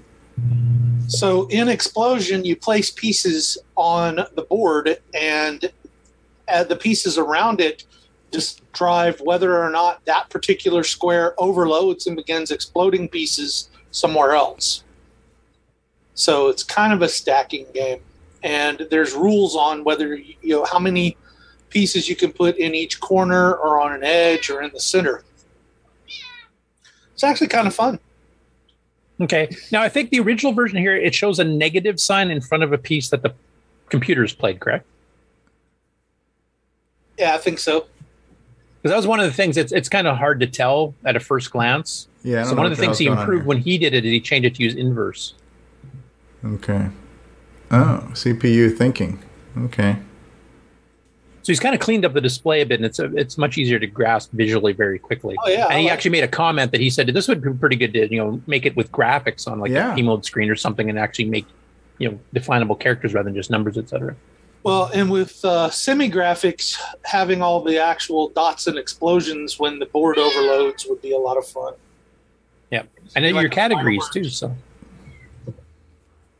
No, that's cool. I, yeah, I definitely like the version two because I still have no idea what the game is doing, but at least the, the screen layout's a lot easier on the eyes. I think. yeah, and he actually added that CPU thing because the original game just sits there and pauses while it's thinking, and you have no idea what's going on. So it, he's definitely improved it already. Yeah, that's cool. That's very cool. There's been a lot of excitement about people doing type in games lately, but a lot of that being shared on Facebook. And that's why I was hoping I could, um, you know, we need some tools to make it easier for people to do that, for the people who are not used to doing things like uh, development environments and cross assembly and stuff. And there is one on the on the Coco Pi now that I wanted to do like a formal video on. I was hoping to get Ron Klein to help me do that because I didn't want to steal all his thunder before I made that video. Um, and Eric Canales has a tool as well that's a Windows based development tool that's very user friendly. It has an editor and it launches the emulator for you automatically and stuff. So, and then of course we got Paulie Fiscarelli here who did the Long Branch Never, which is a great environment, but it's not for the faint of heart. For some- for somebody who's not used to setting up emulators and adding a few tools and stuff, it's not that it's impossible because I did because I did it, but it's not plug and play either. So It's not for the casual. yeah, yeah, yeah, yeah. But but there's been a lot of interest I'm noticing on Facebook. People bringing out the old books and talking about type-in programs and um, you know where do I you know how do, how can I share this program listing with the group and stuff. So um, the more we can put that in the hands of more people, I think the more stuff like this we'll see. Uh, Yeah, and I don't know if you remember, but the Amigos on their ARG Presents, which is a kind of like random platform show, they actually did type in games as one of their subjects. Um, with they actually both physically typed it in, they didn't cheat and download the, the pre-done one, and, and they Ah, actually picked Coco right. games for both of them. So right, that was right, right. And that's kind of like Jim Gerrie's thing. Most of his content is conversions of books that were in print from various formats from various systems. So a lot of Jim's library is a kind of re-rendering of from that whole legacy of these printed out. yeah. He does a lot of the stuff like creative computing and stuff in the '70s. Did you know, Yeah, even before the Coco yeah. came out, he converts them up, So- and then he upscales them with you know semi graphics and stuff too. So So yeah, it's cool to see people getting into that, you know, and then not only just getting into it and doing it, but then maybe kicking it up a notch and like just showing showing here, like kind of optimizing it or just enhancing it a bit. That's that's really cool. Yeah. Next up, we have Christopher English. Now, this is one where I'm going to put a public appeal out uh, to everybody watching and listening. So he came onto the Facebook Coco group and he uh, displayed some pictures here, screenshots from the March 1990 Rainbow, which is a review of a couple of arcade action packs he did back around that time. Um, he had a volume one and volume two that he sold, and Rainbow did a review of it. They weren't super thrilled with it, but I mean, it was you know early programming for him. And unfortunately, not too long after this was published, his house was broken into, and his Coco, his discs, everything was stolen. So he lost. It. He doesn't have the games anymore. He doesn't have a source code or anything else. And uh, this is a public appeal that if anybody had bought this back in the day, and I'll just zoom up the review here, first page. Um, if anybody has these, please submit them to the Color Computer Archive and, and also mention them to Christopher himself on Facebook because we'd like to get that you know back up to him first of all, and also to make it publicly available. Um, this would have been you know in, in the late Coco's life. I mean, this is when Rainbow was starting to shrink pretty drastically already, just a few years before they end up you know shutting down. But uh, and then this is around the time the Coco was already discontinued at Radio Shack, or right right at this time. So this would have been a bit rare to get purchased at this point because the Coco community had already shrunk it. Or but um, I'm really hoping that somebody has these out there to to give it, give it back to him so we can, the original author can get the software back. Something I know, Nick, you were trying to do with one of your Tier City Model 1 games because you have all your notes from it, but you didn't have the game anymore either. Yeah. And, you know, not too many people probably bought it back in the day either, so it's a tough one to track down. So I'm hoping we'll have some luck here. But this is a whole series of games, like two different Yeah, volume each, one each, and you volume. had two packs, and each one had multiple games. That's that's ambitious. Yeah. Okay. No, I'd like to. It kind of like games. breaks them all out there. I, I think they were all basic ones. I don't think there was any semi-language stuff in there, but um, each each volume has two games. So there's Laser Blitz and Kung Fu Fighter in Volume One, and Pengi and Polar Land and Pyramid Pete in Volume Two. So there's four games here to try to get recovered. So if anybody out there has happens to have these, uh, you know, please contact both Christopher on Facebook, contact us, and uh, and also put them on the Color Computer Archive. Wow, that would be cool. The arcade Next up, game now- joust. Yeah, so this is Neb Six, Nebula Six on YouTube. Now I'm not sure who this is, but he's somebody that obviously knows his Coco stuff pretty well. So maybe somebody known in the community. I just don't know who the real name is. But he did an arcade gameplay recording on real hardware playing Joust. Now, since we've seen Joust already multiple times, I won't play it here. Uh, but if anybody knows who he is, you know, make sure he's on Discord. Like he might be one on the panel for all I know. Uh, cool. Next up, we got some Dragon gameplay here. So this is uh, play of a Jet Jet Boot Colin by John Martin, as you can see on the screen there. Uh, by LRU's Outrageous Gaming Project. Now we've had them on the show before because he does a lot of gameplay videos, and he actually did multiple Dragon stuff this last week. Not all gaming related, actually.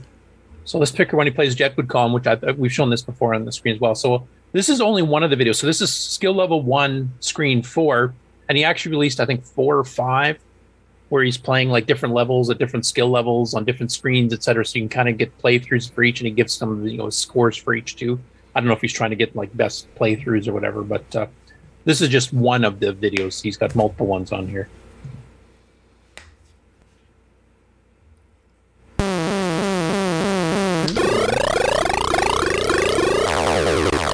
Maybe turn down the volume just a hair, Curse. This looks very much like an AGD type game. No, this is pre-AGD. Yeah. Okay, so you kind of have to catch the bomb as it's ticking down before it before it explodes. Yeah, without getting hit. Yeah. Yeah. You have to dodge the uh, hovering hamburgers. I see. I think they're supposed to be saucers, but Or UFOs. Yeah. I guess maybe I'm just getting hungry. They look I think like you're hungry, They Steve. look like You sandwiches. Yeah. anyway, like I said, he plays through multiple levels. There's some different screen modes. Like there's That's one cool. that has a yellow background and stuff too. So he has multiple videos. If you go to his page, um, and then he did another one here. Dragon. Or, this is the Laird's Lair. Sorry, this is a different one. So this one here is doing a comparison of Jeff Minter's Grid Runner, showing versions on all four of these computers here. And we've shown some of his style videos before. so he basically has all four screens going simultaneously in this grid pattern, and then he actually activates the sound on each one with Uh-huh. One a big speaker time. icon. Right. So you can kind of hear what they the different things sound like here. So That's a neat idea. I like that format. Oh, a nice semi like you can see the intro screens are quite different between them. Yes, Atari 8 bit with its pulsy, flashy, pallety effect there. Commodore 64. No SID chip yet. Nope. Grid Runner. Yeah, there's no sound on the title screens for any of these things. That's fine. It's kind of funny because the, the Spectrum and the Dragon actually did a proper like a title screen, and there's not much on the other two at all. Like there's not really a title screen per se. It's just more like instructions. So that was a bit of a different take on it, and they tried to do that kind of like shiny look on the Dragon, which I thought was kind of cool. Okay. Obviously, the Atari is going to be one of the better sounding ones. With its pokey chip. Yeah. This looks like Nick Marentes' game a little bit with the grids. Metroid. Uh, Yeah, I, I remember I tried playing this a long time ago. I'm trying to remember. Do you steer both the left and the right ship by moving the joystick left, right for the bottom, and up, down for the other Grid can't Runner, huh? Yeah. Yeah, the Atari one sounds good. Give it that. Yeah. Of course it does. Commodore 64. Eh. Yeah, and here we go. There we go. Kind of expecting that to happen. How doers get more done. Hopefully, we're going to can build some- yourself your own desk from Home Depot for the All Coco. right. There we go. I linked it in. Jamaica. And you can go play in Jamaica. Yeah. Yeah, this one I have to say the Atari actually sounds better to me than C64. Yeah. C64 is not doing much with sound here. Now real this might basic- be early enough because the C64 didn't get released to what It mid almost looks like it's centipede in a grid. You know, it's got these things moving back and Kind of. forth. Now it's made by famous game author Jeff Minter, who did a ton of you know classic games back in Okay. that time period. Find the dragon if I don't get another stupid commercial. in a minute. Okay, there now you're on Dragon. Prepare to be blown away with audio.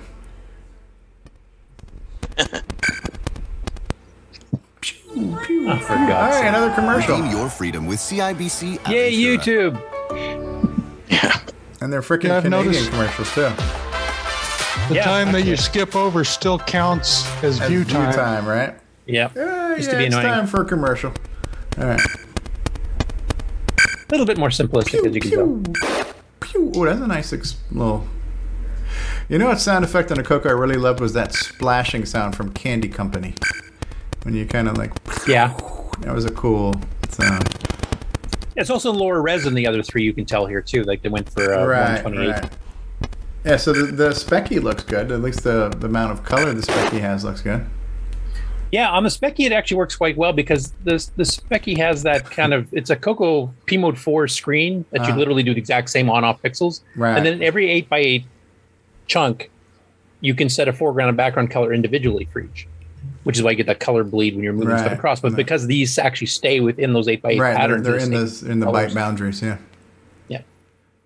And I, I, I like that style of video where it actually does comparisons and then turns the sound on and off for each. You can Yeah. kind of tell what it sounds like too. So. Yeah, that is cool. That is cool. It's neat to see. Uh, neat to see uh, something in the family. David Greger says Coco Talks commercials are so much better than YouTube's. Darn straight. I agree. All right, Dragon Thirty Two. Seiddab. 3D Seiddab attack, the baddies spelled backwards. We've featured this one before. Now, this is uh, from a YouTube channel called TGP High Score Runs, which I've not seen before. And uh, I'm not sure how well, I mean, he only scored 620 points. I'm not sure if that's great for a score on this because I don't play it often enough. But uh, Oh, that's really good music there. All right. Ooh.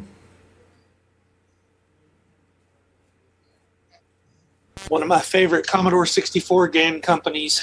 Now that's an interesting thing there, where they're showing the uh, joystick moving with the game on the side there. yeah, here's your pseudo 3D buildings lit up at night type thing. Man, the speed of this thing is just astounding. Um, Oh, okay. Now we're panning. Okay, so a little bit of battle zone ish type thing. Yep. And you get a fire. oh, you know, I like that. That explosion was cool. I like the fact that you've got things flying in the air. It's ambitious, but it's just the clip is a little slow on it. But um, I like what it's doing. Uh, visually, Yeah, it's got a radar and Yeah, you know. visually, it's very nice. Now, Mr. Alan Murphy here, you said you played this before, right? From the C64. Is it is it this slow in the C64 or is it faster? No, this is a game company that did a lot of C64 games as well, and they tended to be uh, fairly interesting. Something new about the each one they put out. The Oh, okay. You haven't animation played of this particular the, one then. The ship's kind of like doing air dives and stuff too. Your enemies, so they're kind of animated as they kind of come down, swoop down, and then you come at you. Yeah. It, you're on. you're right. It is ambitious. It's kind of 3D. Like those look like Yeah. skyscrapers lit up at night type thing, Yeah. and they're panning in and out of them. And then your shot has to go off in the distance. You have to shoot them when they're at the right range. And Yeah. I'm sure that e- even on, you know, I'm sure that there's some optimization tips and tricks that could make this faster using some of this knowledge we have today. Um, but yeah, it's really cool. Even in black and white, it looks good. It, it looks like this Yeah. game. This game looks better in black and white, I think, than trying to throw artifacts in here. Yeah, the, the, the buildings in particular, I think like the little slit up skyscrapers, that really looks well done in this. Yeah. Oh, Davey Mitchell Um, says they do look like Cylon Raiders a little bit. Yeah, when they're coming at you head on, they definitely do look like the original Yeah, Cylon Raider. The original ni- 1979 Yeah. Battlestar Galactica. Uh, for those who into the BSG, uh, you know, you know how that is. For us old enough to remember the original Yeah. TV Now, series. just uh, just for a chronological thing, BSG came many years after TOS, FYI. So, uh, Acronym soup. uh, very cool. He's even got the original Dragon artwork. You can see, like, well, I, I guess Yeah. that was probably the same between them all, but the specific Dragon 32 packaging for Absolutely, I like I like the whole animated joystick that's going on while the game is playing stuff. That's neat. I'm not sure how they integrate that. Too. I'm um, assuming through an emulator of some sort, but yeah, I'm not possibly. sure. but that's cool. That's super cool. But this is one, yeah. Maybe that's one of the ones. Like I've been thinking when I get some free time again, is that I'll start trying to do a couple more optimization game yeah, patches. this would be interesting to get. You get this thing even at like 20 frames per second. It would be pretty cool. Yeah.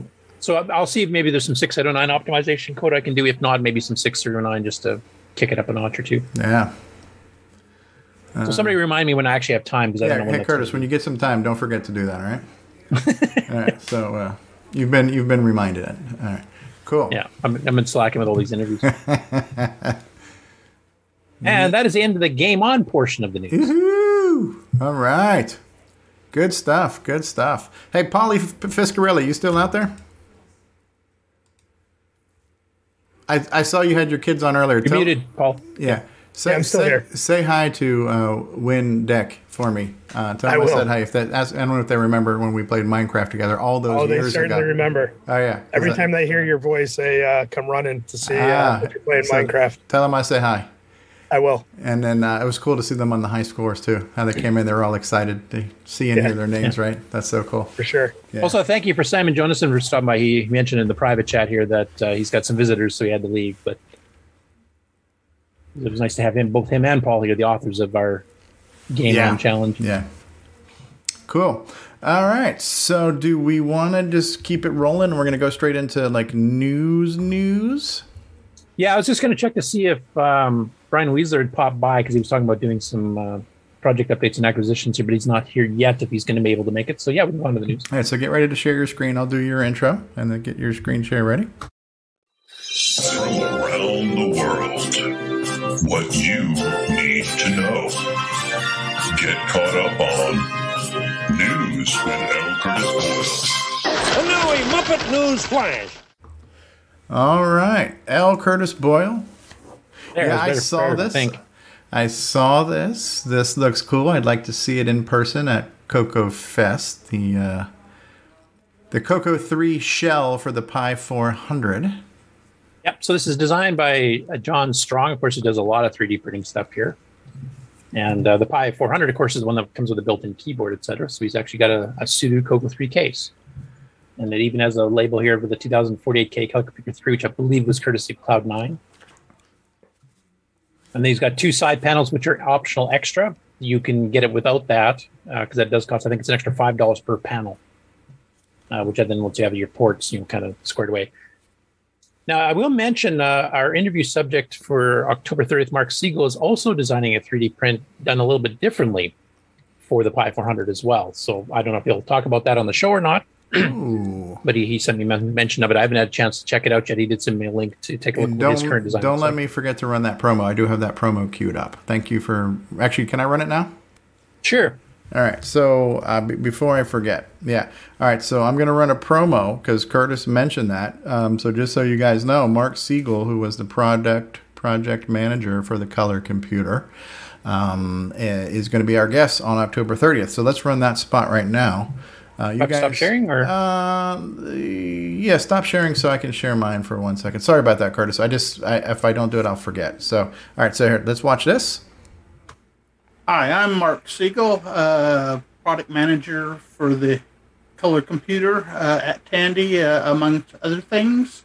Uh, I've got some information on the Coco 3 and the Coco game machine that never happened, and several other things that you might find interesting. All right, so there we go.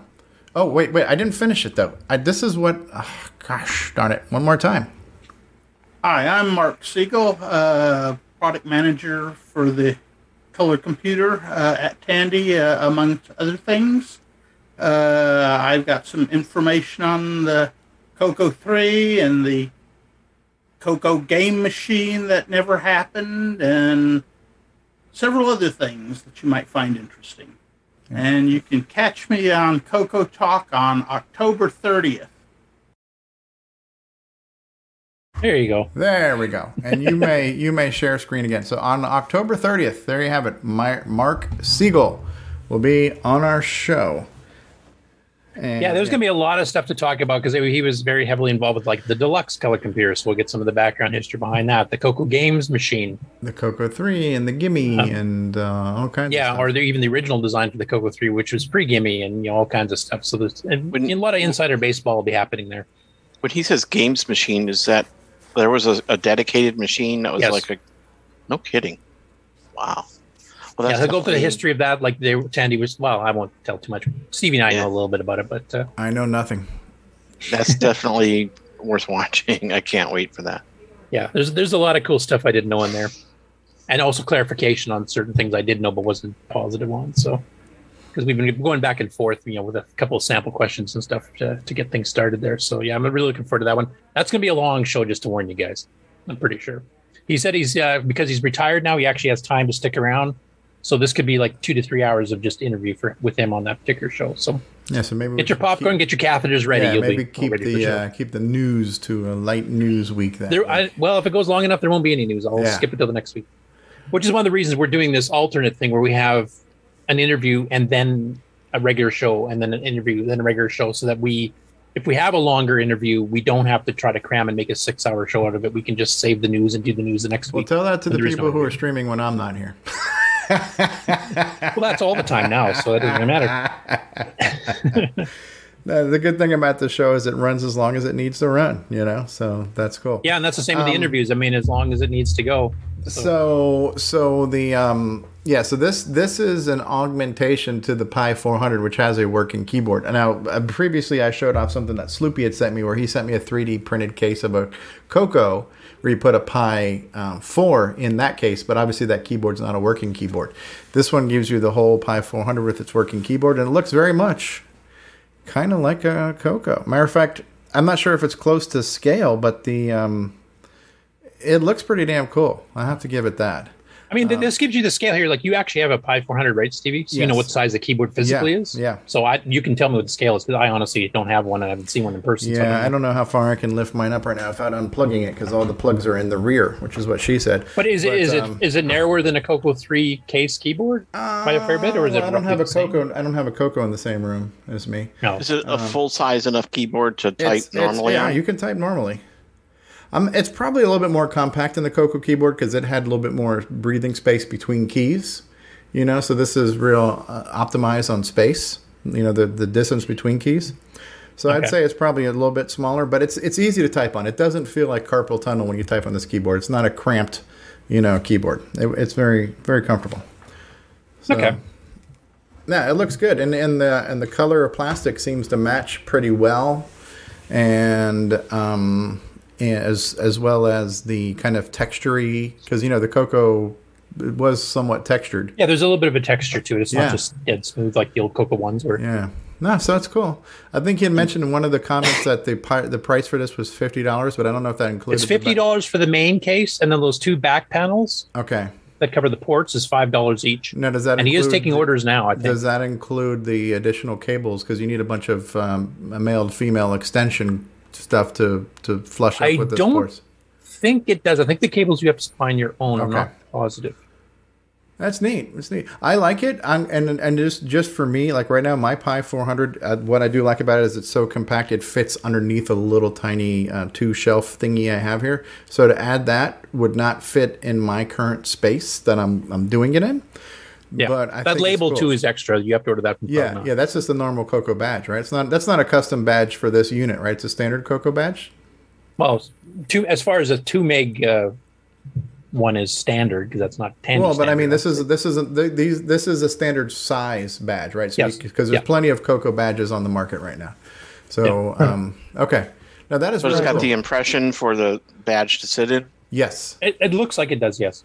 yeah. so you can Rocky imagine- points out Go ahead. that gives you the size of the device because of the badge. Right, you can use that. So it's a- narrower yeah, so it than would be a a bit Coco. narrower than a Coco three, but it looks good. yeah, definitely not as deep. it definitely looks good. Which is ironic because you can see here, like half of it's empty. Yeah, So that must be as wide as his printer will go. So he had to make it narrower than a Coco 3, right. even though it has the weird short bezels on the side. Well, I think the keyboard, uh, uh, you know, defined the specification for it because it's Well, no, it's actually narrower than a Coco 3. if you right. But can I'm go talking by about the, badge. Raspberry The Pi Raspberry keyboard. Pi is probably Well, well, right, but if you look on the top, you'll see he's made the case narrower than it has to be. I mean, it could be wider. It could look exactly like a Coco 3, except I bet his Oh, printer I see doesn't what go you're that saying. wide. right. I see what you're saying. yeah, and that's a so pretty he gave large up the bezel anyway, space. so- Yeah. Right. No, but it looks cool. I like it. Yeah. So the Um, base yeah. case is fifty dollars. The two back panels are five dollars each, and, uh, And the this label I can't remember what Cloud I Nine bet charges. that takes a minute to print, man. This will be available Right. at, at Coco Fest this year. Should be. And like I said, he's, it sounds like he's taking orders already. So if you want to order one, if you can't make the fest or you want to not wait that Yeah. long, I like it. Good job, John Strong. He said it takes 15 hours to print. And uh, Jim Wow. Brain is Right. also saying he made it narrower to save money, right? Because less material, less time. oh right, yeah. Yeah. So, Less print time. Yeah. Yeah. It's cool though. It's definitely a neat thing to add if you've got a Pi 400 and you want it to look like a Coco. This is this is your solution right here. Yep. I just out of curiosity, has anybody on the panel ordered one of these? Because this was announced earlier in the week.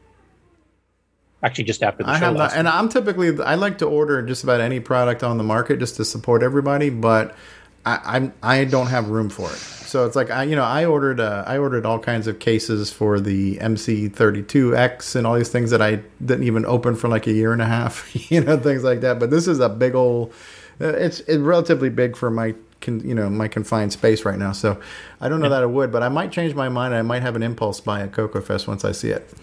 Yeah. So, Oh, also, Jim Brain mentions he's working on a full size Coco case, but the cost is going to be a bit more. Ah, interesting. Wow. So it sounds like his printer is big enough to handle it. He just you know reduced it down for the size of the Pi keyboard. Yeah, neat. I like it. I like it. So between that and and Pedro's you know Coco three replacement motherboards and stuff, we could actually we're getting to the point now with the Gimme X, et cetera, that we can actually make a full Coco three from scratch using new stuff. Yeah. Yeah, yeah, yeah, yeah, yeah.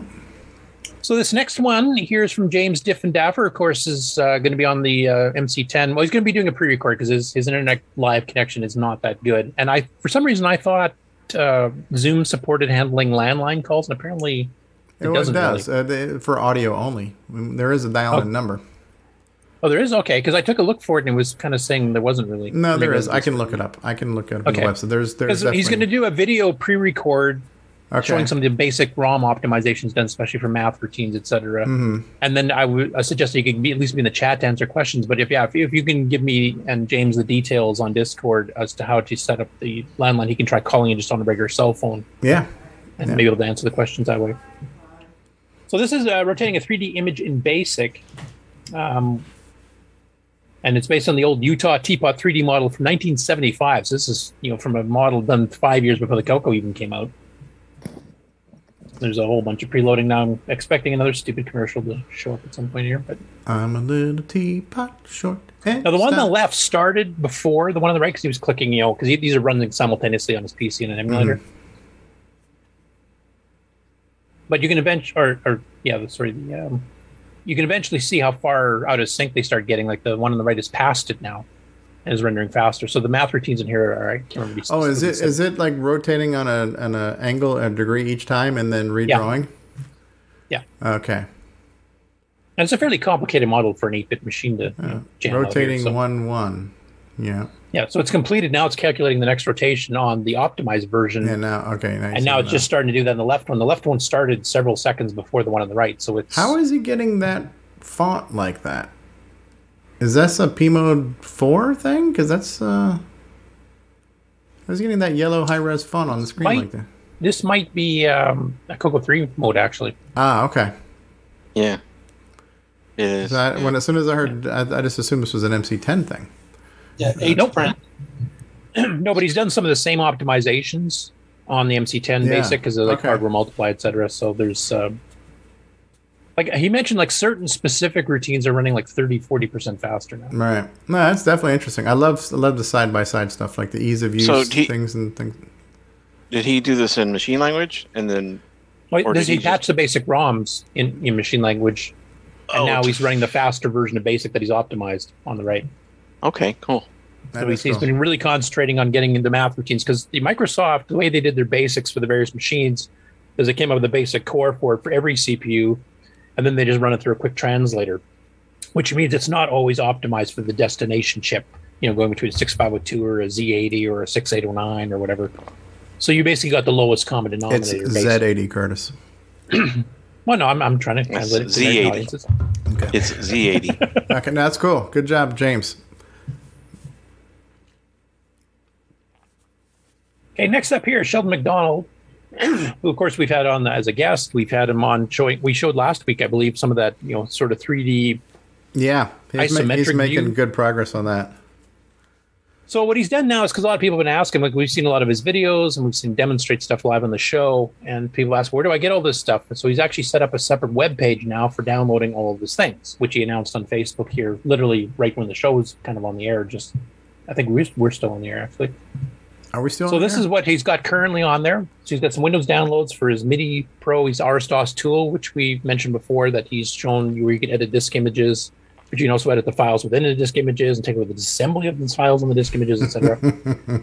and then he's got actual separate stuff for the Coco itself, um, including the PSG loader, which we've showed off before, where it's actually a graphical interface with little icons for each of the games on your Coco PSG uh, flash ROM that you can just double click with your mouse or click with your mouse and launch or your joystick and launch right from the thing. So he's actually got those ready for download on here, and he'll be adding to this as he gets more of his projects done. So if you want a nice central place, bookmark this page here, and you'll be able to go in and, and grab his Coco stuff. Which I'm just going to give you a little teaser. He did tell me because when he was on the show a, a while back, he said he was going to send me the um, Treasure Island Defense. He was going to send me one of the cartridges, and I just got a uh, message from him on Discord this week, I think, saying he's finally got around to getting it Yep, sent out that's to me. right up the top. TID is Treasure Island Defense. um, so hopefully in the near future I'll have a uh, update and acquisition to show off when I get my physical cartridge. With uh, I'm I'm actually curious to hear what the PSG sounds like because I've never heard the real hardware with my own ears. So I'll have one. yeah, and he,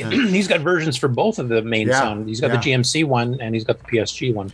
Yeah, that's cool. Yeah, and if you guys want the non-hardware accelerator, I believe this uh, Treasure Island Defense game Oh, but actually, that, pre-download that just makes the me plain one. realize his the one he's sending me does not include the PSG sound chip, right? He didn't put the chip on the cartridge, did he? Yeah, well, the PSG isn't that? Uh, I'm trying to remember that's Ed Snyder's, isn't it? Yeah, yeah. That, means joystick that means I won't be able to hear it because I don't have. I don't know why I was thinking it had the PSG on the cartridge. I would need to get one of those and an MPI at that point. Uh, Yeah. So anyway, the, the version that is just for the plain Coco and doesn't require anything, you know, sound wise, um, is now a free download on this on his site here. So you guys can actually Cool. try the game out. And he's, of course, he's got the Coco VGA version. It's one of the two, you know, 16 color Coco VGA games we've got out now, as well as uh, Paul Shoemaker's uh, poker, Poker squares. squares, yeah. So it, it's good to see that there's actually a fair bit of support for the uh, the Coco VGA as well. Absolutely. And unfortunately, the Coco VGA is kind of getting back ordered, just like the Gimme X is back ordered, just like you know, because everybody's having hardware issues trying to get stuff. A talented man, that Sheldon McDonald. Yep, fellow Canuck, of course. Okay, we got an update here from John Whitworth um, from Dragon Plus Electronics. Um, so he's added some new zip files for the Super Sprite FM Plus support based on Pere's color graphics bar demo and his full compilation toolkit. So for the developers out there, this will give you some stuff to test the board because you can order it in kit form. I know Brian Weezer's gotten that. I know Neil Blanchard's gotten that too. Um, there's probably a few others here in North America, plus a bunch in the UK for the Dragons. Of course, it works on Dragons or on Cocos. Should work on the Coco 3, though. I don't know if anybody's actually tried that yet. So I'd love to see reports in the field once you know Brian or, or Neil get the chance to try it. Um, but you can go get, excuse me, from his own special 6XO, 6X09 Super Sprite FM Plus Facebook group, which is a separate group specifically for this board. You can download the utilities and, and test programs for it.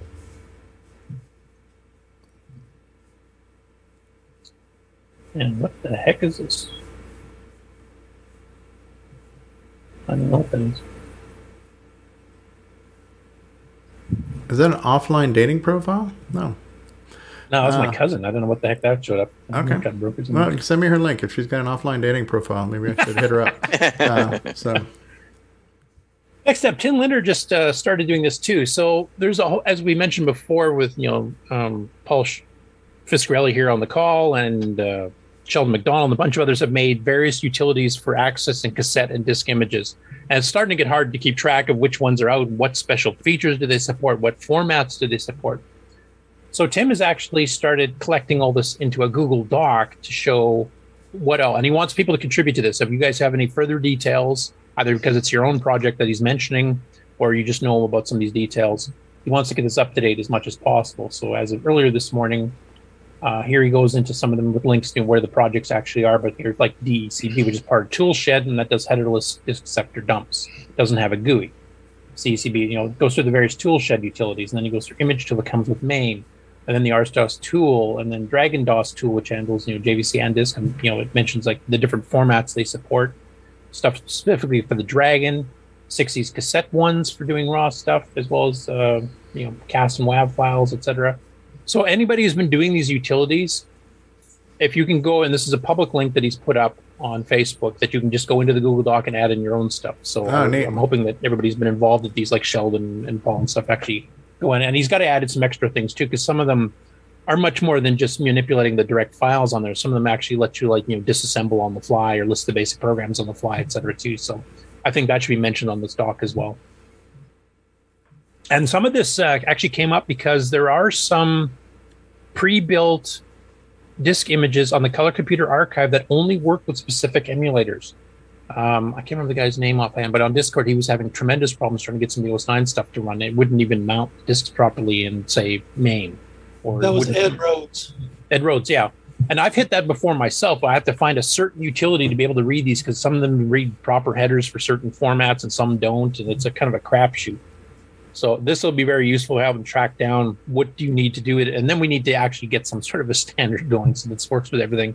Because having something that only works in VCC and doesn't work in MAME or doesn't work on the online emulator, you know, that's just silly. We need to standardize and get something that works on everything. I think. Hey, real quick, Curtis, because Fabian uh, Rodriguez is out there. He's the one who's also been working on Cocopedia. Have we have we reached out to him to get him on? Because I'd love to get this guy on.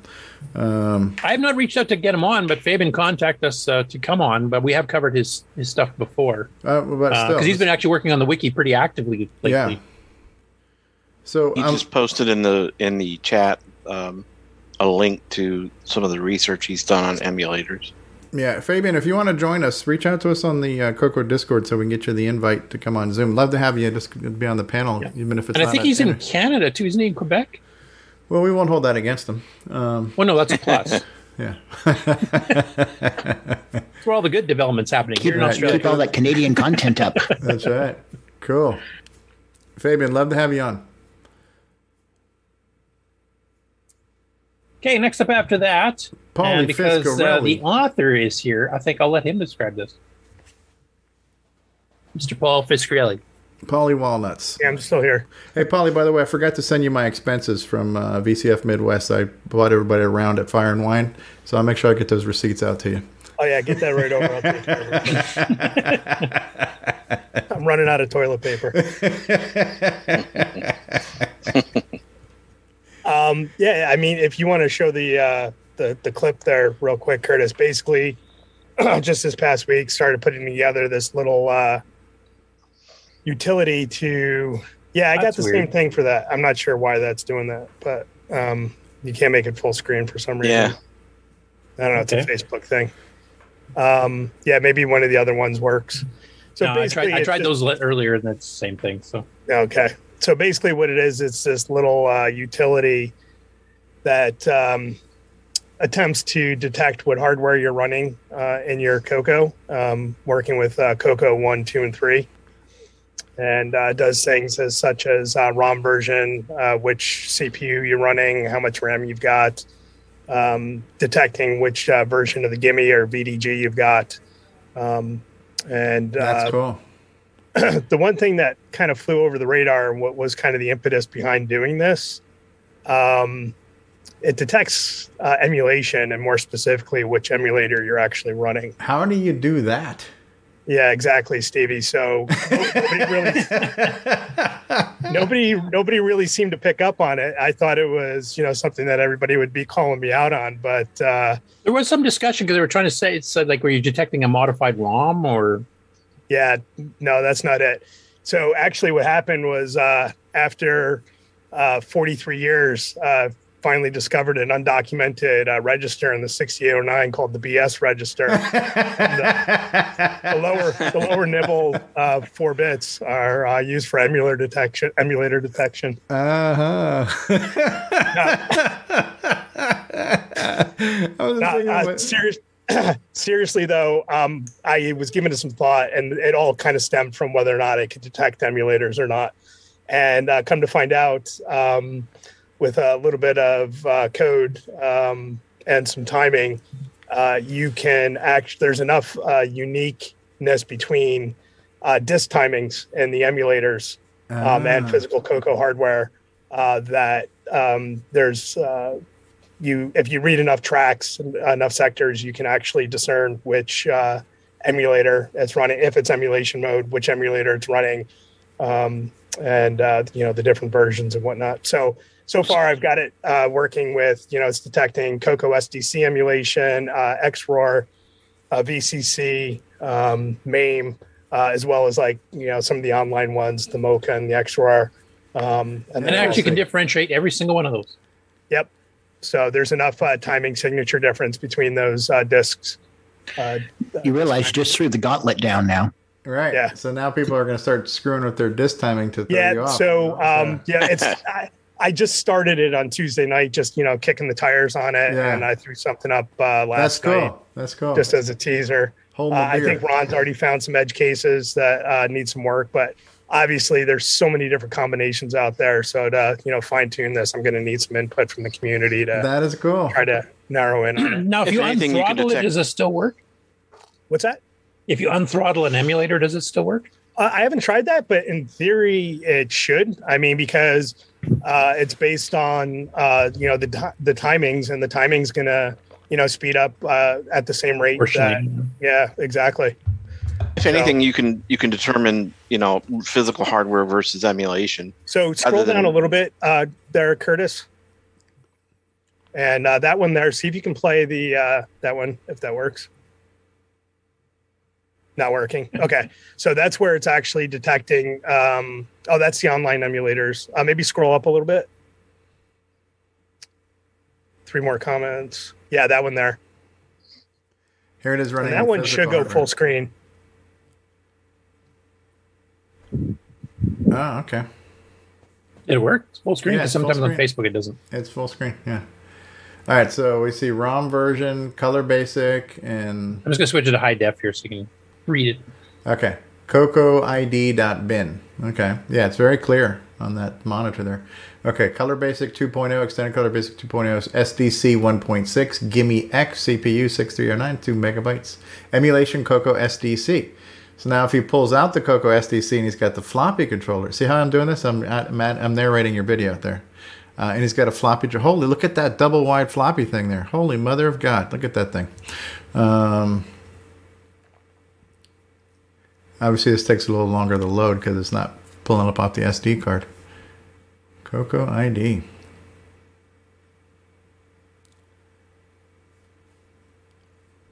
I see he's got the, uh, the Joey switch box over there. Loading. A little slower off a real floppy, huh? Gimme X. Emulation. Real Coco 3. Yep. I just paused it because it's just about near the end. Yeah, that's cool. So we saw we saw it on real hardware, distinguishing from a floppy controller and a Coco SDC. Yep. But that's, cool. that's kind of shows one thing because I know one thing that, like in the MAME project in particular, one thing they've been trying to stress is that they want everything to be dead accurate hardware wise, and obviously they aren't. So far, MAME is the closest actually. Um, so it's it's pretty close. XROAR is not too far behind either. So both XROAR and MAME are doing an outstanding job of emulating the real hardware. But there's enough of a you know timing signature difference between the the three of them where you're able to detect currently able to detect. I mean, I'm sure um, you know folks like Ciaran and others are going to take it to task to try to yeah. The, the more accurate they make it, the more your utility breaks. Is what's yeah exactly. happen. So which I love means, the I'm uh, that. So. I love the floppy you did there with semi graphics. So that is so cool, man. Yeah, that's SG Edit. So Yeah. you know, uh, kudos to Simon. That's a great little tool. So Yeah, that is so cool, man. I- I just had like some, you know, the, initially I had some uh, just random text uh, that was just being thrown up. I'm like, this looks like garbage. I got to come up with something that looks better. I just spent, uh, you know, an hour in SG Edit and came up with that. So Yeah. And this is kind of a nice extension because you're actually covering like the Coco one twos. I should ask, are you also covering dragons on this?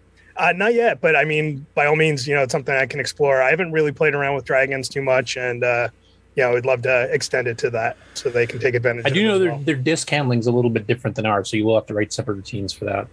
Yeah, I um I love the fact that uh, uh Ciaran's got the um Dragon Online uh, emulators now, where you can pick the dragons, you know, so I can start kicking the tires there and you know seeing if it uh, works and what I need to change. Yeah. One thing I did want to mention too, real quick, Curtis, is um, to keep it consistent because um, obviously when you're reading in a disk image, depending on where the uh, the app is on the disk, um, it's going to leave the track at that particular point. So what I basically do to keep it consistent is I move the uh, the uh, head back down to track zero, and then I uh, stroke it all the way back to uh, track 34, and then I work my way back down the disk from 34 to zero, um, reading a sector from each uh, track and uh, keeping the timing consistent. And it seems to work pretty well. And you leave it at the standard 30 millisecond track to track, or do you bump it up to six or something? Okay. Nope, that, that's standard. Okay. Now I do know. Um, I'm trying to remember who was doing. It. Was it Todd Wallace? Did one? He did a Coco three one where he was actually on an 80 column fancy screen, but he actually detected like Coco three, which version of the Gimme X did Yep. 639, 679. But he hadn't extended it down to the Coco one and two, whereas you you're, you're possibly adding the Dragon to those two. So it'd be nice to have a universal one that works on them all. Yeah, absolutely. I'd love to partner up with Todd. I, I remember him doing something. I couldn't remember the details on it. And, um, you know, this was like something quick and dirty that I just spun up the other night. Yeah, which is kind of what he did. anyway, cool. So is this this available for download on Facebook, or do you? Uh, not yet. Um, I've got actually Ron kicking the tires on it right now. He's kind of the perfect candidate uh, due to the amount of different combinations of hardware um, and setups that he's got. And he's already thrown back a couple things that it's not working with. So um, after I spend a little bit more time with it, what I'll probably do is actually just throw it up on GitHub too, so people can, you know, take a look at, you know, what's happening behind the scenes and, you know, tweak it and do whatever they want with it. And how much will it bust if somebody's done a custom ROM, like you know, flashed a different Three Amigos picture or something? Uh, it doesn't really break it. It just basically comes back with unknown. And what I need to do is, I was just telling Ron, I need to uh, set up a test version of the software where it's actually showing the various signatures that it's coming up with that it's unable to detect. And that Yeah, way- that just happened with uh, Paul Paul Barton's uh, machine, and the eight megabyte didn't detect it either.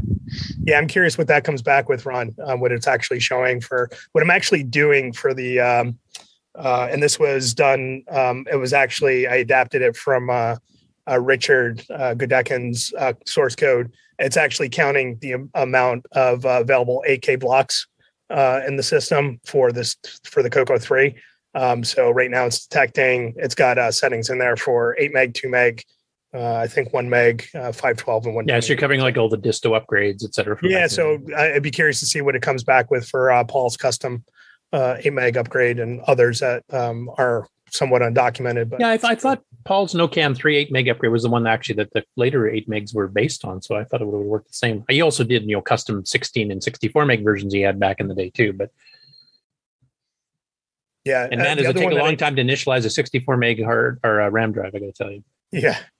Uh, the other thing too is um, I haven't done anything as far as with like the uh, FPGA variants, the MiSTer or anything like that. So curious to see what those produce. Are you guys going to do? uh, Is there a way to detect a Coco VGA? There probably isn't, is there? Uh, I don't know yet. Um, I don't have one myself. Ron was asking about that earlier. He's got one, so I don't think there is. I think Brendan Donahue has already said it's really indistinguishable because the hardware is above the Coco. Yeah. It's Yeah. kind of like Yeah. stealing the RAM and reinterpreting. That's it. exactly what he told me when I asked that Yeah. very question for my game. Was you know, is there is there a trick? And so far, he didn't know of one, and I haven't been able to think of one because you're basically only writing out to the VDG, and it doesn't come back with, any kind of acknowledgement. So Yeah, I'd, I'd be curious to look into that a little bit more. I mean, because theoretically, you shouldn't be able to detect uh, the emulation that's above uh, the the Coco OS as well. So, or what the Coco s should be able to see. There's a there's a question from Brian Schubring too. Can it or will it be able to detect hard drive and what type? Uh, detect what? Hard, hard drive. Like do Uh, you have I SCSI? Do you have IDE? Do you have whatever? Uh, possibly, uh, you know, uh, maybe you know, just doing through uh, timing reads on those as well might have unique signatures I can uh, put together and detect. Yeah, 'cause something with like HDB DOS or RGB DOS. If you hooked up to a Yeah, hard sure. drive, you might be able to find out the virtual disks. DriveWire as well. I keep trying to scroll down on this thing. Can't get it to scroll down, Curtis. Uh, Curtis. Oh, Oh, there there. you. Now my Sorry. mouse wheel's working. Okay, so now, oh, now it's going back up. All right. So You're just drunk with power with your mouse. That's all. Yeah, that's anyway, it was just you know something quick, you know, starting to put together, and we'll see what what comes of it. That yeah, is so cool. cool. I mean, maybe talk to Brendan too. Like maybe there's some subtle thing. I do know that the frame refresh will get delayed when you write that special page for the Coco VGA. But that's what happens on the screen. I don't know if the hardware itself knows any of that. I think it's just the way the Coco VGA interprets the RAM because it knows where the VDG is pointing to in RAM and then it reinterprets like a P mode 4 to be a 128 by 96 by 16 color mode instead. And then, you know, displays based on the contents of the RAM, but the RAM would be the same whether you're in a P Yeah. mode 4 or whatever. the Coco VGA skips a frame while it's doing the load, but if you have your Coco plugged in and the VDG output itself going, you'll actually see a trash frame show up on the VDG only side rather than the Coco VGA output. So it's not really transparent to the VDG. It's just covered up by the way the Coco VGA skips the frame while it's doing the load. So all you need is a display that only appears on the Coco VGA, so the people are using it will see you've got a Coco VGA and no one else will, even though the program doesn't know. There you go. I think a Coco VGA is one of these things that it would be hard for you not to know you had it. it kind of had to put it in, right?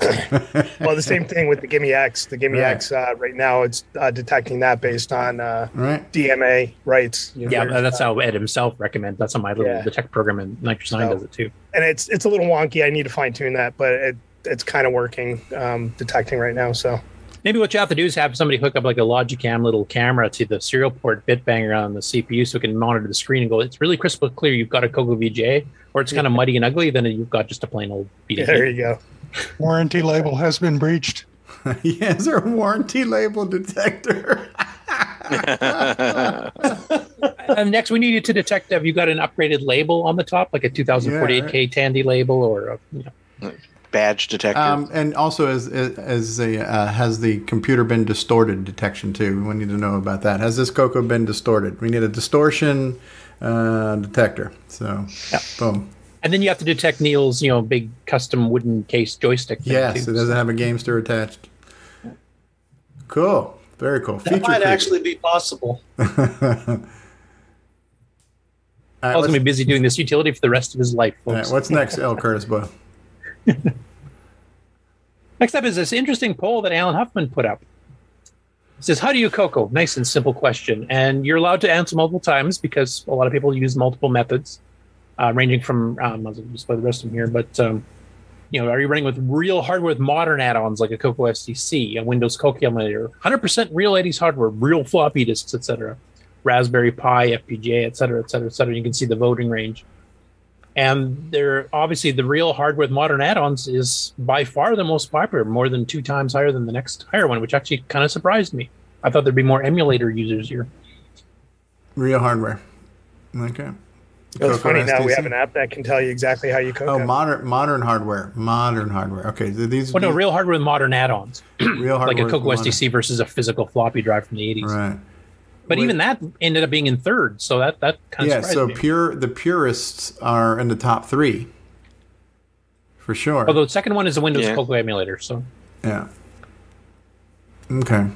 So it seems that obviously the majority is we're using a real Coco with with modern distortions. So, uh, cool. Very cool. So anyway, any of you on the panel or watching the show that have not answered this and are on Facebook, please go because it's it's kind of interesting to find out what the demographics are of the Coco community. Vote early, vote often. Uh, cool. The Chicago way. And then and then Paul will detect all of that for you, so you don't have to answer. He'll write a He'll, he'll for have that. full bot up pretty soon. Robert Gault. Okay, next up after that, uh, Robert Gault uploaded DW Print. This is for BASIC, not for OS 9 or anything like that. The Facebook group, which you can download, and this will let you print through the DriveWire print feature. In I think it's does DriveWire three have that or just DriveWire four? I can't remember. And also you know, pyDriveWire. And basically, it'll take it. So if you do print number negative two statements, etc., from BASIC, you can get redirected through DriveWire, and it'll save it on your PC as a text file, which then you can you import and do whatever the heck you want. So anybody who has use of outputting stuff from a basic program and saving it on your PC, you can do it through DriveWire now with this little utility from Robert. Very you can download from the Facebook group. Now I don't know is Robert uploading these also to the Color Computer Archive because I do know there are some people that are not on Facebook and will never go on Facebook as long as they live. And having stuff you know, restricted to just Facebook seems kind of silly to me. So I'm hoping if he's not uploading them to the Color Computer Archive, that somebody else will forward them on his behalf. Okay. Cannot answer that question, but that's a good. And hopefully, This one was kind of cool. so this is um, Christopher English, and he's found co- issues of his old Color Computer Connection newsletter. You know, he did this in high school on his Coco 3 back in 1988, and shows the uh, first, you know, some pages from the first issue here. So it's a, you know, a newsletter for the Coco that he actually produced on his Coco on a Coco 3 using Home Publisher from Tandy slash Spectral Associates. So the entire thing was done on the Coco and uh, he actually published a few of the pages here where I'm hoping he scans the whole thing in and maybe other issues that he did back in the day too and, and puts them up in the archive. wow, nice table of contents there. Wonder if I can get him to take over the Glenside newsletter. That'd be great. And wow, now a word from the publisher. Wow, dude, this is nice. I have to tilt my head sideways, but um, that's really cool. I'm I'm actually impressed that the Coco um, desktop publishing had that where you had the drop-in picture and the wraparound text stuff. you can define your own pictures and stuff. It was not quick. I will say home publisher all the home publishing ones we had Max 10 and um Ultra something think of something on a shoelace. H. Allen Curtis wrote an article, a series of articles in Rainbow doing this kind of thing. There was a couple other even cross platform. There's one that actually had versions for OS 9 and for Disk Basic. I can't remember the who did it. Uh, did that one? Anyway, there's multiple ones for the Coco 3 for sure. Uh, Home Publisher was like nice and easy because it came from Tandy, and it lets you have one, two, or three columns, and you like you said, you know, you can wrap text around graphics. You can create your own graphics throw in there. You create your own fonts, um, you know, page layouts, all kinds of things there too. But it's it's not the quickest thing. I optimized it a little bit back in the day for NitrOS-9, but it didn't really increase it too much. It needs a rewrite to not try to fit in 128k. That's its biggest limitation because it does everything through legal calls because you didn't have room to map in a screen or map in, you know, get the buffers directly and manipulate them in real time versus, you know, going through the slow redraw, reget, reput type thing. So this is a program that if I, you know, add it to my other list of projects there. I Yeah. should get into it at some point and actually optimize it. I like it. locally. It's very period correct, and it looks real. It's actually impressively good for running on an eight-bit system. The big pro tip. see. I was going to say the big pro tip on this is to take it to your Office Max and Xerox it seven percent or whatever, so it fits two up on a page, and then you can make booklets, and they're really pretty decent resolution for the old Coco. I published a lot of stuff that way, and it worked well. Did you use Home Publisher or did you use one of the other ones? I ended up in like Max 10 or something, but I started with Home Publisher. But like I said, it was so painfully slow. Yeah. And I sped it up like 15, 20%, and that didn't make much difference, honestly. It's still slow. Oh, by the way, It'd be interesting to see if it was optimized, though. How much more improvement you can get out of it. Fabian has confirmed that those uh, Robert Gault files are on the Color Computer Archive. Okay, good. That's good to know. Yeah. Yeah, so maybe someday I might have to get back in Home Publisher and actually rewrite it for greater than 128K because that's the biggest limitation right now that's causing you know it to run as slow as it is. Because right now you have to get lucky. If you're dropping a graphic, for example, because it runs in the two color resolution mode, there is optimized get put routines, just like this basic has too. That if you put it on an even byte boundary, it was created on an even byte boundary, it, it draws really fast. Otherwise, it's a bit shift everything. We were talking about bit shifts earlier on uh, run down and run, and uh, because you're on a two color mode, you have a one in eight chance of getting it on even byte boundary. It draws fast. Everything else is like single bit shifts and all over the place. And uh, seven out of eight times to run dog slow. And once in a while you get something fast, which you actually will see. And because of where they've aligned the columns, I think it almost never hits something even byte boundary if you have multiple column text. So it's uh, it, it definitely needs some rewrite, but it, there's definitely ways to do it that you could speed it up to be closer to say max 10. And max 10, I think at that at one point, Color was bundling that with Coco Max 3. So you could draw the graphics in Coco Max 3 and then immediately import them into Max 10. And, and that was a full blown, you know, nice and fast desktop publishing. They sold it as a bundle and it was actually pretty darn good. I remember one of our club members demoed the whole package at one point. Yeah, I guess I was a little behind the curve because the whole the the vernacular of desktop publishing was something I wasn't familiar with of until the Mac Classic came out. So it was around '89, but '89 I was already years past the Coco. So people were still cocoing back then. I, I didn't realize, but I was working for a store where we were selling Mac computers, and I was using like all this PageMaker stuff. So I became familiar with the whole concept of desktop publishing on the Mac. Uh, I didn't realize back then because I had for you know in '89 uh, the Coco was like so far in my rear view mirror because I was on the PCs and Macs and everything else that um, I didn't I never would have imagined the Coco could do something like this. But this is this looks really nice, man. Yeah, no, it does. Ultra Lace is the one that H. Allen Curtis did in Rainbow, and it was a series like four or five issues in a row where he did the publishing of the actual source codes. You could type it in, and the um, the other one is by the same guy that did Quest for Thelda for Sundog, Eric White, I think, did another one, and I'm trying to remember what it was called, but the, like that was the one I was mentioning before that it was Coco three only, but it actually had OS nine and Disk Basic ones, and it was compatible. So if you switched operating systems at some point in your life you could actually take all the artwork and stuff you'd done previously and actually import it into the other operating system and not lose anything, which was really, really nice. Cool. Next up, we have Simon Slater here. So he refurbished his Coco 1 and he thought he'd share the end result. So this machine he got was an F board Coco 1, and the paint was wore off, and uh, you know it only had 16K, color basic, etc. So he upgraded to 64K, put an extended basic ROM, repainted the case, and generally cleaned it up, and it actually looks pretty good. The motherboard looks super clean. Yeah. Yeah. And even this, I mean, you can tell it's not quite the same silver as the original one, but it looks pretty darn Yeah, it good. looks good. It's really close. Yeah. Yeah. That's PAL. Oh wow.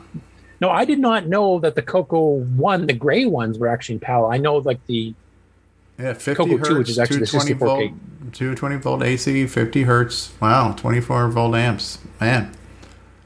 Now, Nick, did do you have a Coco one? And this PAL? was Like manufactured a gray in Coco one. Korea. This- A Korean PAL Coco.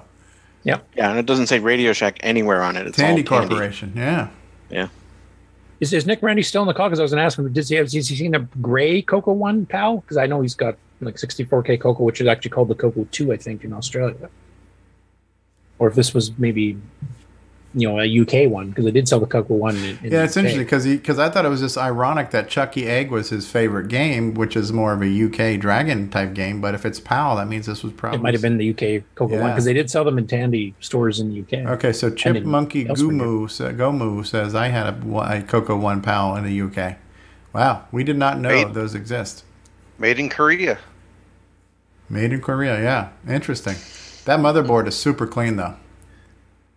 Yeah, the keyboard you can tell has kind of got Yeah. a bit of the yellowing on the keys Yes, and it's got the Coco SDC off to the side there. It's nice. There's the memory chips. Yeah. Socketed Sam. Ciaran says, yeah, pretty sure the family f- friends that had a 16K non-extended color basic Coco had a Coco One PAL. Interesting. Yeah, I was interested, I was interesting to hear if they sold them in Australia though, because I think Australia might have only started selling them when the white Coco hmm. 64K Coco came out, which they called the. The Coco 2. photography is really good on this, man. I mean, you can see all those caps and the color stripes on them and everything, and all the solder joints. And you can tell this is the equivalent of an F board because it's a 64K and 16K jumper, whereas the Yeah. older ones, like the E board, had 4, 16, 32, and I think the D had just 4 and 16, and I don't remember what the C had. Are those resistors? Is the ones with the stripes? Are they resistors? And the caps are the orange ones? I'm no, I'm no hardware guy. I know this this this Yes. is like scaring my Okay. hair right now. So the I resistors is the one with the stripes, but and then oh, the capacitors are stripes. the Right. orange disc-looking things. Right. Gotcha. And they're using very expensive resistors as well. Are they ceramic? Interesting. Well, they're wire round and high precision. It's yeah, nicely done. The photography is really good. You can really see in there. It's so shiny and clean too, man. Good job. That's some pretty good close photography for sure. Yeah, and of And course Chuckie Chuckie Egg. Egg. Looks like a Pi 400 behind it there, or it's got a scope on there. Oh yeah, so- remember gone there? Yeah, it might be. Yeah. Stripes on resistors, Rocky Hills. Don't let me know. Yeah, I know about as much about hardware as Curtis does about soldering. So, uh, cool. No, I'm sure you know more than that. I know the side effects of soldering. That's what I know. Neat. Colors? So this is a channel we've covered the last couple of weeks. So it's I don't know who the guy is. His picture's there, uh, but it's called Color Computer Programming. So he's covered uh, various basic things he was doing. Like he's the one who we did that one that was uh, basically showing a graphical clown balancing balloons on his head based on an Atari 2600 game. So he's done a few others here. I won't play the videos here because they're all like 10 to 40 minutes long. But go check them out because he's kind of trying to do a, a basic learning thing, kind of what Stevie did from the book, except he's doing it kind of on his own with his own projects. He's got graphing a bell curve. He's got some art and animation programs with a house, and then, and then how data lines work for read data statements, etc. So if you're just starting to learn basic, this is a, probably a good channel to supplement with what Stevie's done in the past. Um, and Stevie, did you ever finish that series, or did it kind of get stalled? Like, did you? I know you completed the color basic book. I think. I think you started. Uh, I don't remember if there was a chapter. I, I was close to the end. I don't remember if I ever got to the final chapters, but then I kind of got sidelined by Cosmic Aliens, and I don't know that I finished. I, I, I there's not there's not a lot missing, honestly. So, but I don't know. Yeah, I think it was like disk file manipulation and. Yeah. So, but as far as Now, what were you ever book- planning on doing the Coco Three version of that? Because that's one that has not really been tapped by anybody at this point. Nah, I try not to make plans. So yeah. I figured the less commitments I make, the less. Well, you're people- succeeding then. Yeah, That's- yeah, that's the less the less commitments I make, the less people I'll disappoint in the future. So I always try to look on the bright side. So. well, you're too late on the latter part. But anyway. and speaking of extended basic uh, learning here, so Allen Huffman, of course, for Septandy had a video just about every day on some aspect of basic. And one thing he's been tackling lately, and this is part two, and it's still ongoing, is exploring the get put functions. Now, one thing the basic manuals, extended basic manuals, got incredibly wrong was how to do a dim to hold the graphics data from a get put buffer. Because they were telling you to dim it by X size, comma Y size. Right. Now, every variable in BASIC takes five bytes because it's a real floating point. And they t- told you to dim it basically by pixel, which means it's taking many times more RAM than it actually needs, and you'd run out. So in the previous one, he kind of did the calculations for two color mode, how you figured exactly how much RAM you really need. And this one, he expands on that and then has a, you know, how do you handle a two color mode versus a four color mode and which modes are which, et cetera. And I didn't really into the- use math. I just kept lowering the numbers until it wouldn't work. Oh no, he gives you the math here. You can actually Yeah. just you know quickly calculate it and bang, you know Yeah, I exactly. usually you're I doing, so. usually try to do like a dim two by two, and if then if it borked on that, I'd kick it up one and whatever. So um, Well, You one don't thing he even does need is you don't need a two-dimensional array. array at all. You just need a single dimension. Actually, takes a little bit less room. Oh, whatever So it was, but yeah, whatever the I always just started low and just uh, incremented as necessary until it stopped working on me. Yeah. So Now, one thing he's going to be getting into in the future, he's already mentioned to me, is that he's going to be getting into the difference between the G option. Like, there's that option to get it in detail, so you can do the bit shifting Mm-hmm. if you put an odd. Now that slows it down, like just like Home Publisher, it's the same thing actually. But he's also going to get into the one where you don't use the special option, where it has to be in a byte line border to work properly, but it's much much faster. Mm-hmm. And him and I both remember the same uh, Rainbow article back in '83, I think it was. They had a little UFO in P mode 4 artifact that color started in the lower left screen, I think it was, and then went up and then went diagonally up to the right. And when you watch a drawing on the standard, how to do it through the manual thing, it's like you can watch a Ripley effect as it's drawing. Mm-hmm. And it literally takes like 20 seconds to get from you know the start to the end.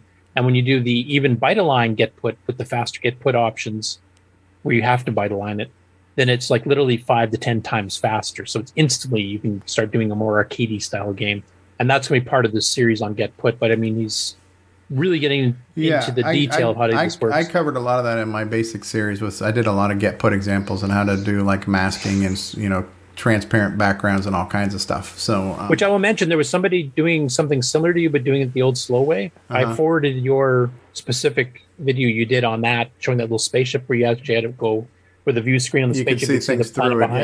yeah, yeah. yeah. So I actually sent him a link directly to that. I haven't heard back from him yet, but Yeah, it was a trick I figured out. I don't know because I didn't buy a lot of the magazines. I, I don't know how I figured out the fast get and put back in the day, but I had done all kinds of stuff with that. And that, I did full screen shiftings with that fast get and put like this, you know, eight pixels at a time, but hor- full screen horizontal scrolls and like wrapping and stuff.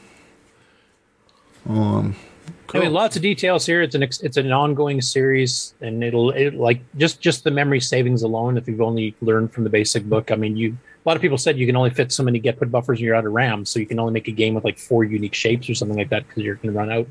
And this will tell you exactly how to program it so that you're not wasting all that RAM. Yeah, I mean, I had I had a bunch. I think I had like eight different spaceship designs and cosmic aliens, and I I, I, actually um, stored a lot more assets than I ever displayed in the game. But I had like five versions of every asteroid. I had um, I had eight different alien designs. I had all kinds of stuff that I all used get put on. Uh, this was all P mode one, so it was low resolution, but you know it runs in 32k and. I don't know if I tried it in less than that, but um, yeah, I definitely didn't waste a lot of RAM on getting and putting. Yeah, Fred Bravancha actually mentions here. Never knew about get put in basic. Now to go back and rewrite all my old programs.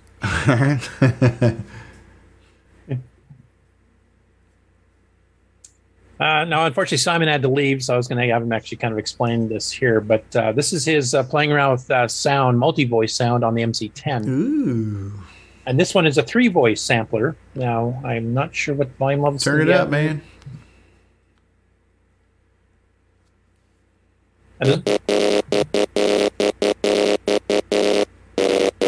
Yeah, it sounds good.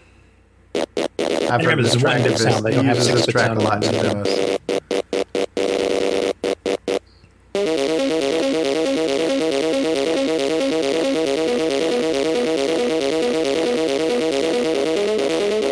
That for volume, Steve? That's fine.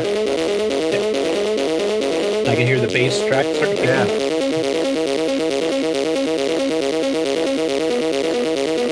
Yeah, it's cool.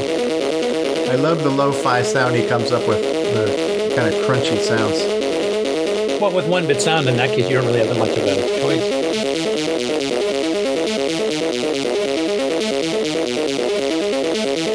But it's, it's pretty good multi voice sound, especially for a one bit speaker. I mean, this is the equivalent of what the Apple II had as far as It hardware goes. um, sounded a little bit better than that Tetris thing that we were listening to earlier. Because a low too low of a sampling rate. Yeah.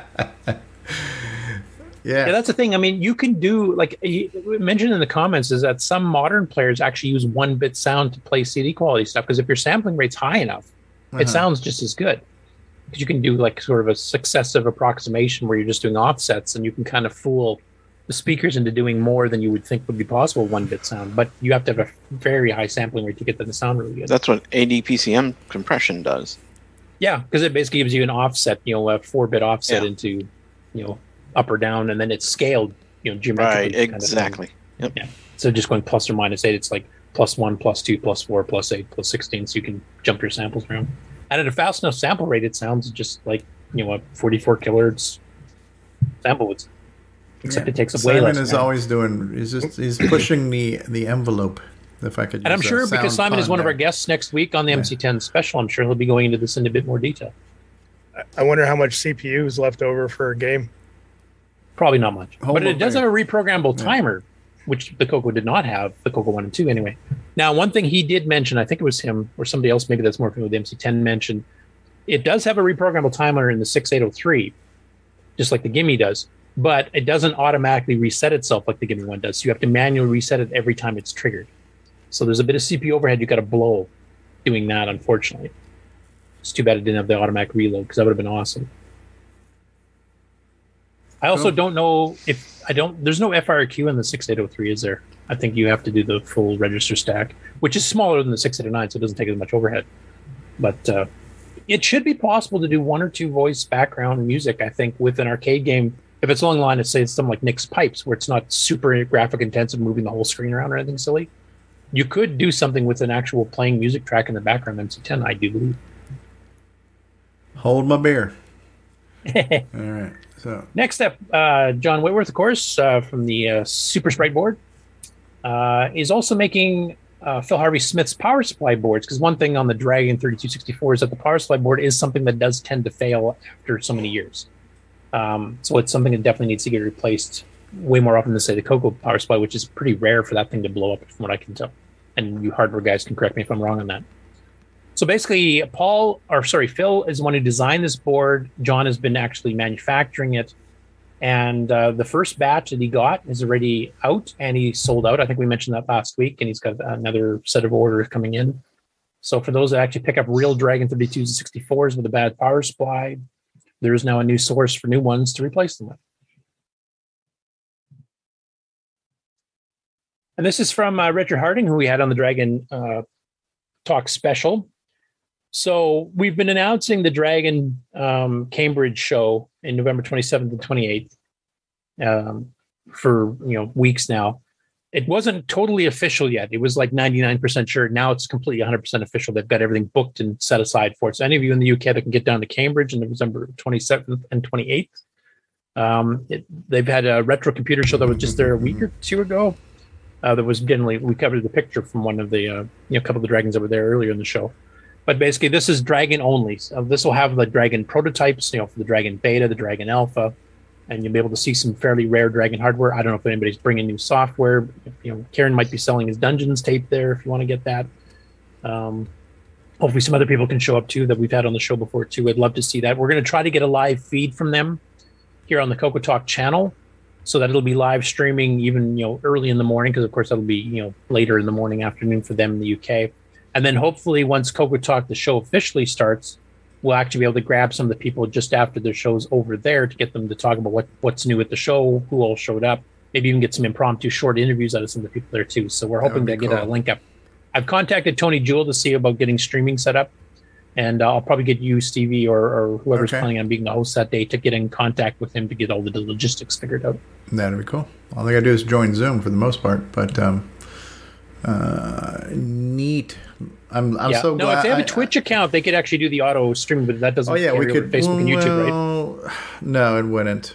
It Okay, wouldn't, so if we wanted to set Yeah, we will have to. We'll try to coordinate something. Yeah. Uh, oh, Erico's asking, did I lose game on? you were definitely mentioned, Erico, but you didn't win. No, it was uh, Tasman won, but you were you were on the leaderboard. Um, no, I'm glad that we have this nice symbiotic uh, relationship with the dragon community. That's so cool that uh, we're able to share these events and stuff. So so cool. Yep, and plus they've got so much cool software we didn't have. So now that we're getting the cross pollination, it's expanding both game libraries. Games from the Coco only are going to the Dragon. Dragon only games are coming to the Coco. It's it's great because it's expanding our game libraries, and other software doesn't have to be just game. Right, but the games are the most important. All right, Pere Serrat. Yeah, so this is on the 6X09 Super Sprite FM Plus Facebook group. So if you have that hardware, join the group. so we mentioned before that you know uh, the creator of the board has put up a couple of pairs test and and and developer code up. Pere himself has put up some other stuff too. So he's got VGM uh, music players for both of the sound chips that are built onto this thing, the OPL2 chip and also for the older AY chip. So, and with sample songs and everything else, if you download disc images and you have one of these new boards here, you can actually play music from both sound sources that are built onto the board. Um, and of course, he's doing other graphics. He's doing the AGD ports that we mentioned before. So, if you want to gather up all the stuff for the FM Plus board, whether you're running on a Coco or Dragon, he's also made Coco specific versions for some of these here too, because some of them did need a bit of tweaking between the two.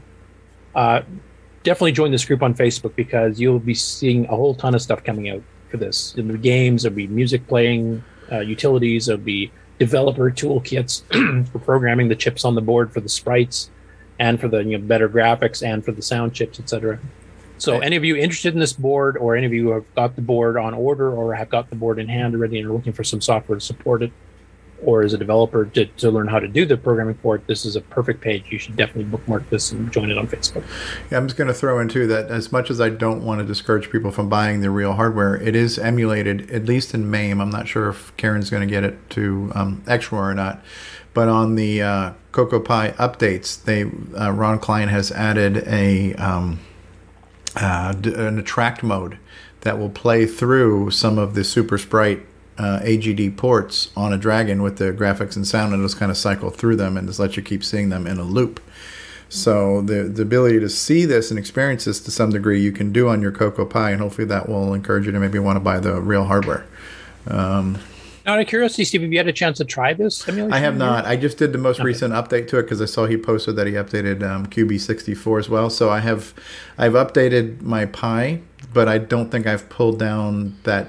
Uh, I don't know if I need Latest to pull manual. a software um, repo to get those demos. I was gonna uh, inquire with Ron Klein about that, or I could probably read his blog post. It might have it in there too. So.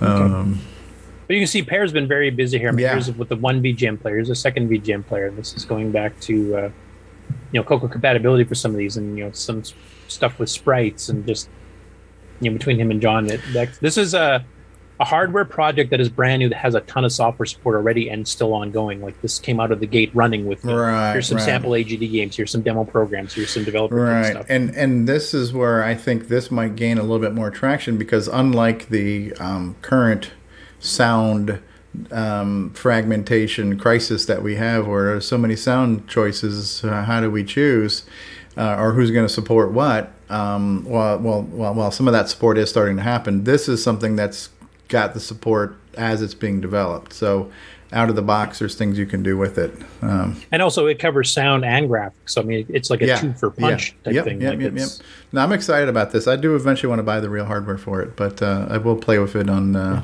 on emulation. I know Brian. Weezer has one. I don't know if he's actually started up. I don't know. Maybe that was one of the things he was planning on presenting today. If he actually got a chance to get on the show, but uh, I don't think he's on here yet. Is he? I haven't had a chance to check the. No, I don't see him yet. No. Okay, cool. Lots of stuff going on. Okay, and the last one here is a bit of a different uh, one from uh, the Laird's Lair. We covered some of his game videos related to the dragon here earlier on the podcast, and uh, this one here is he he kind of did his own video on ten amazing Dragon thirty two facts. Now, a few of them, of course, we know. But it kind of goes into some, you know, deep lore about the dragon, about you know the fact that you know at Christmas of 1982 was the second best-selling micro in the entire UK, which most people did not assume was true but actually that was confirmed. Well, we covered that a few weeks or a couple months back. Um, there was a magazine that actually published, you know, sales, relative sales figures between the various uh, machines on an every two week basis, and the Dragon actually was number two just behind the Spectrum. Hmm.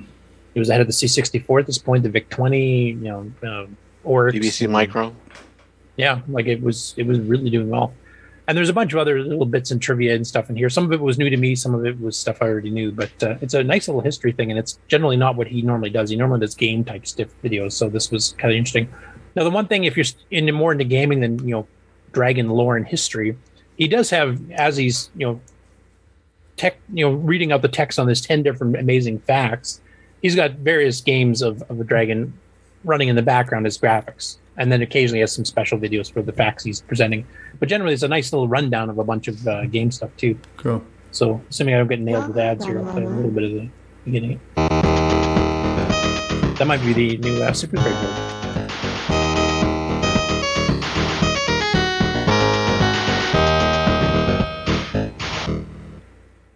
So let's start off by addressing the elephant in the room here.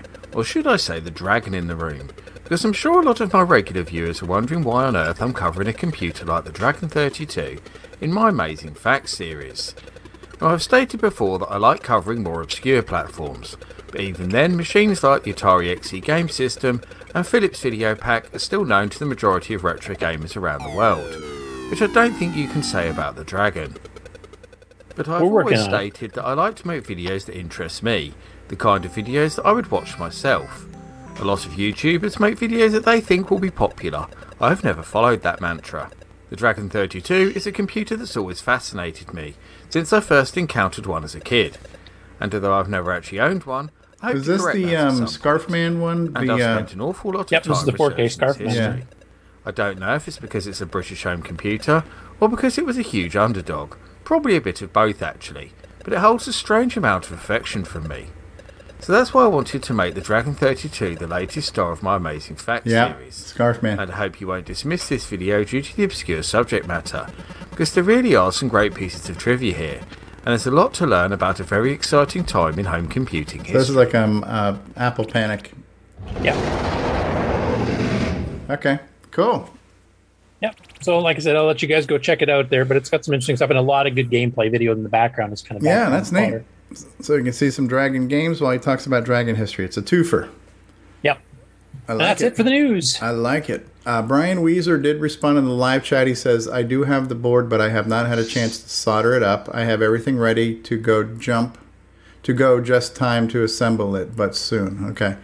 And um, uh, so if somebody, Mike Miller's asking for the link. The link to everything we talk about in the news is on our Discord channel. If you go to our Discord server, we have a uh, channel called News Summaries, and all the links are there in a text file. Uh, I don't know if anybody wants to try to pull that link and post it in the live chat in this case here, but you got to be real noisy by posting every single link in the chat. So we just have a text file summary you can pull on our Discord server. Um, all right, cool. So that concludes news. It's probably time now for project updates and acquisitions. Yes, yes. Are we missing anything? Are we missing? Uh, are we missing a segment? I don't know. I don't think so. Um, Not at this point. And I know uh, Rick Ulland was one of the people that said he's had something he wanted to share. So I'll go ahead and let you go first, Rick, if you don't mind. You're I have muted. to unmute here You're and not there. You're unmuted. Once the pop up comes up, you can't use the unmute button. You have to use the pop up. Hmm. Good stuff. Okay, well, anyway, um, yeah, let's uh, do this. So, last time we were, last episode, we were talking about the Model 1 and how some of them didn't have the wood grain top. And the top is kind of a bronzy color. Yeah. But if you look really closely, it's got the wood grain pattern embossed in it. And this bronze color is the glowing background for the wood. They just didn't put the dark, sort of dry brush wood effect on the top of it. Oh. So I'd posit they all have wood grain. They just hid it on some of them. Just like they hit the little knobs on the front for the channel selector. Yeah, with the little plastic box that hides over in the yeah, it still says V under this cable because that would have been the volume knob and things like that. But anyway, that's not what I came here to talk to you about. Um, I was digging around the attic through my old junk boxes looking for stuff that might be cool to show at the Coco Fest, and I found a box of software buried in the junk hardware. So uh, I went digging through it, and the first thing I found, I almost didn't even go through it. Here's a Model 4 Orchestra 90 demo disc. Where Oh. the heck did I get that? I have no idea. Um, not very important. But then the NES discs were interesting. We have Micro Microware branded OS 9 level 1. Um, in Version two, Coco format, it looks like, which is kind of different. So that was cool. But then I found something really cool. Remember this project where I was stuck here with no OS? Well, I found these. So Oh, I wow. think- I think I have everything I need to. And the first couple that I checked all seem to load. So I'm going to back all these up and see if I can reinstall OS in my Delmar. G, G Windows was quite nice. We used it at work for a bit there. You could even like tie drivers into specific hardware monitoring bits, you know, like uh, and have it automatically draw like a scaled graphic you know, as controls based on hardware inputs you were reading and stuff. It was really good for doing, uh, you know, hardware review. You have little meters and stuff automatically running off the hardware without you having to write any code. You just link it up to things. But uh, it was a great GUI and it was on a lot of the OS9 systems other than the MM1 and the uh, TC70, uh, which of course got Kevin Darling's, uh, what was it called, K Windows, which was based on, on Multiview and the Coco. But uh, that was a nice independent one. It ran OS 9000, OS K, a whole bunch of other things too. So You are gonna fry your brain, man. no, this, this is going to be fun. I may have to start a, a channel just for this. Maybe you should come on and just do a, like a 10, 15 minute video each week, Rick, of what you discovered as you're going through these. Yeah. Because a lot of us have not seen a Delmar system running. And you got a system four, system five. Five. Yeah, 68020. So, Yeah. I, I mean, for a lot of people like Stevie that weren't around during the late 90s, you know, when all this, or actually it's early to mid 90s, when all the quote unquote Coco 4s were coming out, I mean, they wouldn't have seen a lot of this stuff. So it'd be nice to have somebody show them off. Yeah. and it's interesting. I have a 2.3 from Hazelwood, which would be the right ones for the Delmar. But then I've got a 2.4 from Peripheral Technology, which I think would have been the, what, the, the PK4 or whatever it was. So it'd be interesting to see. Quake 4, yeah. Yeah. So it'll be interesting to see if I can smash all this together into something interesting. I see this is my handwriting, so I obviously made this boot disk at one point. So that'll probably get me past the hard drive went dead. So yeah, I'm really happy to find all of these. And then uh, I found something else. What was it? Oh yeah, for my CD that I don't have the password for, I have now found the Ultra C release, all nine floppies of it. This is one Bill and I had at work too. We were running on uh, OS 9386. I've got the I've got the CD. It's password locked. I don't have the password, so I have Ultra C, but I have no OS to run it on. But at least I found out. Uh, we were talking. I'd found the CD-ROM, and uh, it was pre Ultra C, and that's disappointing because I've got all these excellent manuals for Ultra C, and I remember reading them back in the day, but I didn't have any hardware to run them on. So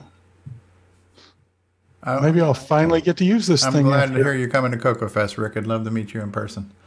Exactly so. I'm not good at making introductions online, as you can probably tell. Um, so Tom, Tom Eric Gunderson is asking. He says the Delmar system. Does that refer to the town of Delmar, California? Do you know? Uh, what was the guy's name? Delmar. Ed Gressick. Gressick. Yeah, I don't know why he called his company Delmar. I really don't. Um, but he I don't did. think he, was, he wasn't from California either, was he? I'd have to look at my old 68 Micro Journal ads. Was he from the East Coast?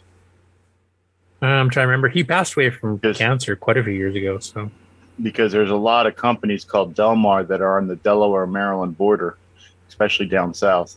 No, yeah, short for Delmarva. Eh? Yep. Okay. So, so in any case, that's that's the things I found in my attic this week, and I'm very happy to have found them. And that is super cool. Does that conclude your uh, update and acquisition? Yeah, I'm, I'm done finding things this week. I'll have to find more things next week. Well, what's on your pedestal back there today? Oh, we went back to the the Delmar is active. I've got to get the uh, Tandy drive going to take to Coco Fest, so it's actually on the bench right now. Yeah, Coco Fest is less than a month away. It's hard to believe, man.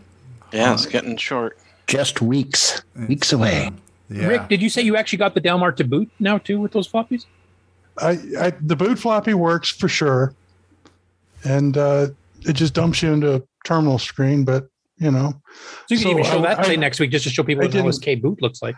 I, I might. I, I I stopped. I only found these yesterday. I checked to see if they would load at all, and now I want to back everything up before I do another thing, Good. just in case Good I have idea. one of those floppies that manages to scratch the disk on the directory track occasionally, or something like Yeah. that. yeah, I, I have a project that, that I've uh, offered to do for somebody. He found his old wedding VHS tape from like the 80s, and it's it's his only copy, and he wants me to digitize it for him. And I have a VCR that I'm pretty sure it works. I got a Goodwill, but it's like you know what? I'm I bought a head. I just got a head cleaner. Like you remember the days when you used to have to use head cleaners on VCRs? I was able to get a head cleaner on Amazon. So I, was like, I'm going to run a head cleaner on it. I'm going to try to run a dummy tape because I want to make sure I don't kill this guy's tape from his Exactly. wedding. You know, it's his only copy. So I'm doing a similar thing, trying to take some preventive measures there. So that's cool. Yeah, looking forward to seeing that. Um, L. Curtis Boyle is showing something here for superior OS 9 performance. The System 4. This, this is the System 5 that uh, Oh, five, Rick V, has. V. Yeah, System Okay, 4 is down below. That was an earlier 68000 version. 6820 running at 25 megahertz up to 128 megabytes of zero weight state memory. My God. SCSI and IDE interfaces, four serial, two parallel ports, five 16 bit and two 8 bit ISA slots, and much more. Uh, wow, it's like a PC motherboard with a Motorola. It is actually. It used PC VGA cards and PC Wow. serial cards and everything Now else. was That one the um was the 6800 was that also like a 40 pin dip where it used the same socket as the old Intel like oh? 80 no the 68000s are what 64 pin minimum I think. Like I believe they're the big honking. Yeah, okay. big huge. Here's the G windows that he showed. Also, yes, they are in Delaware. in Delaware. Okay, so Delmar was Delum Delaware. Delmarva. Yeah. Delmarva. Okay. Yeah, and that was probably down. Uh, Del- Delmarva Peninsula is further down than Delmar. Delmar is usually like in the uh, western side of Delaware, and uh, Del- Delmarva is usually down at the south end of Delaware. Not that Delaware's all that big. So G Windows benchmark performance index on a System 5 running at 25 megahertz with a standard VGA board of 0.15 seconds faster than a 6830 running at 30 megahertz with an ARTC video board. Uh, okay. Yeah, but you can see here support for multiple VGA cards running on different processes, different portions of the same processor, both, which actually meant you could actually have multiple VGA cards in the system at once, each running their own screen, all running from one VGA OS, too, right? completely independent of each other, not sharing a video card like you know modern times, but actually completely separate. Wow. Did this computer do DMA? Yes. 128 megabytes of RAM. Yeah, that is. And you always have four serial and two parallel ports, which is a hell of a lot of ports. Yeah. Yep. Think about Definitely it. makes it a great terminal server. It had CD support, all kinds of stuff. This was a nice system. I remember Ed showing off the original system for the 68000 based one, and then when the 68020 based one came out, that was complete competing with uh, Frank Hogg's K bus stuff. You know, that was higher Well, I than mean, the MM1 and ISA higher bus than. is, a, is an industry standard. So the fact you could Yep. pop in these things, that's I remember he had he had he had one upgrade board, and you might remember this too, Rick. It was actually an 8088 with a VGA built into a single board that you could plug in, and he was actually playing like King's Quest three on it, running you know off of DOS as a process under OS nine. because I know the the core concept here is you can have multiple CPUs running on this thing. Wow. The the CPU it does have is a daughter board plugged into the card bus. So that's cool. wild. But I don't have the I don't have the SCSI card for my CD. So What kind the of CD a power supply would it have? It's a Doesn't- standard PC. It's a PC case, PC Plain- power supply, everything else. it was meant it's to be as much as mud. PC hardware compatible as possible. So it's like 200 or 300 watts. yeah, but you could throw any standard AT supply in this thing. So how much do you need? But the whole point was it was using like PC XT cards or you know AT level cards, the 16-bit ISA cards. You could throw in sound cards, scanner cards, uh, graphics cards, anything you put in a PC is all, all you need to have was a driver for it and would work under This- OSK. This is just a generic clone case. The only way they changed it is it's got a bigger I/O board on the back than normal. Hmm. So that's your System Five up there because I, I know they sold them as desktop ones and they also sold them as towers. yeah, this is the the tower tower version. So how much was it? Um, I I don't know. I I got this way back. I think it was a donation actually. I got this way back in the day. It sat in my big pile of junk hardware for 20 years. Was this like a $2,000, $5,000 system when it came No, out? No, it was less than that. Um, It wasn't don't remember bad. the It exact was- price. Unfortunately, he doesn't have the price in the ad. You basically had to write him to get the price because he had the System Five, System Four, and you had various options like what graphics card do you want? Do you want a mono graphics card like a Hercules? Do you want a, a VGA or a Super VGA? And you know all the different options you had. So we didn't really list a price because it was basically customizable to whatever the heck you wanted. Right. In fact, the driver disc he sent you was handwritten with whatever you had got. Wow. So I have the, you know, um, was it DC 68 230 driver, RB 3765 driver, and Bingo. I can't read the other one. Yeah. So anyway, whatever you bought, he he kind of put it on a disc, wrote what was on it on the label, and threw it in the bag. That's cool. Yeah, like he's mentioning here on the ad that the G Windows um, for the System 4 and System 5, if you had the right graphics card installed, it would run up to 1024 by 768 by 256. That's super. Which for that time period was pretty darn good. Yeah. That was right up with the PC. Yeah, that was like Windows 3.1 Super VGA mode, and I remember having a wallpaper of Cindy Crawford on the beach in her bikini, and it looked damn near photorealistic at that resolution of even 8-bit color. Yep. and this is back in the mid 90s. I mean, this is Yeah.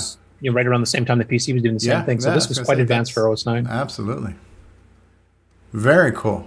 Very very cool. So Uh, yeah, Rick, if you can fire that sucker up and maybe just do a little presentation of each new thing you discover on it, you know, the next few weeks, or maybe when you just find something new. Like if you get G Windows installed, I I think a lot of people have never seen G Windows, even went to Coco Fest, didn't see it too often. Everybody's Yeah, from this- K Windows stuff. This will be fun. I'm looking forward to it. Who else Expanding my has, uh, horizons. You going to bring it to Coco Fest? Show it off? No, it's too early for that. I'm Oh, barely okay. going to have my Coco. I've never been to. I haven't been to Coco Fest in 27 years. My table needs a little updating. Um, thank you, Rick. Who else has an update acquisition?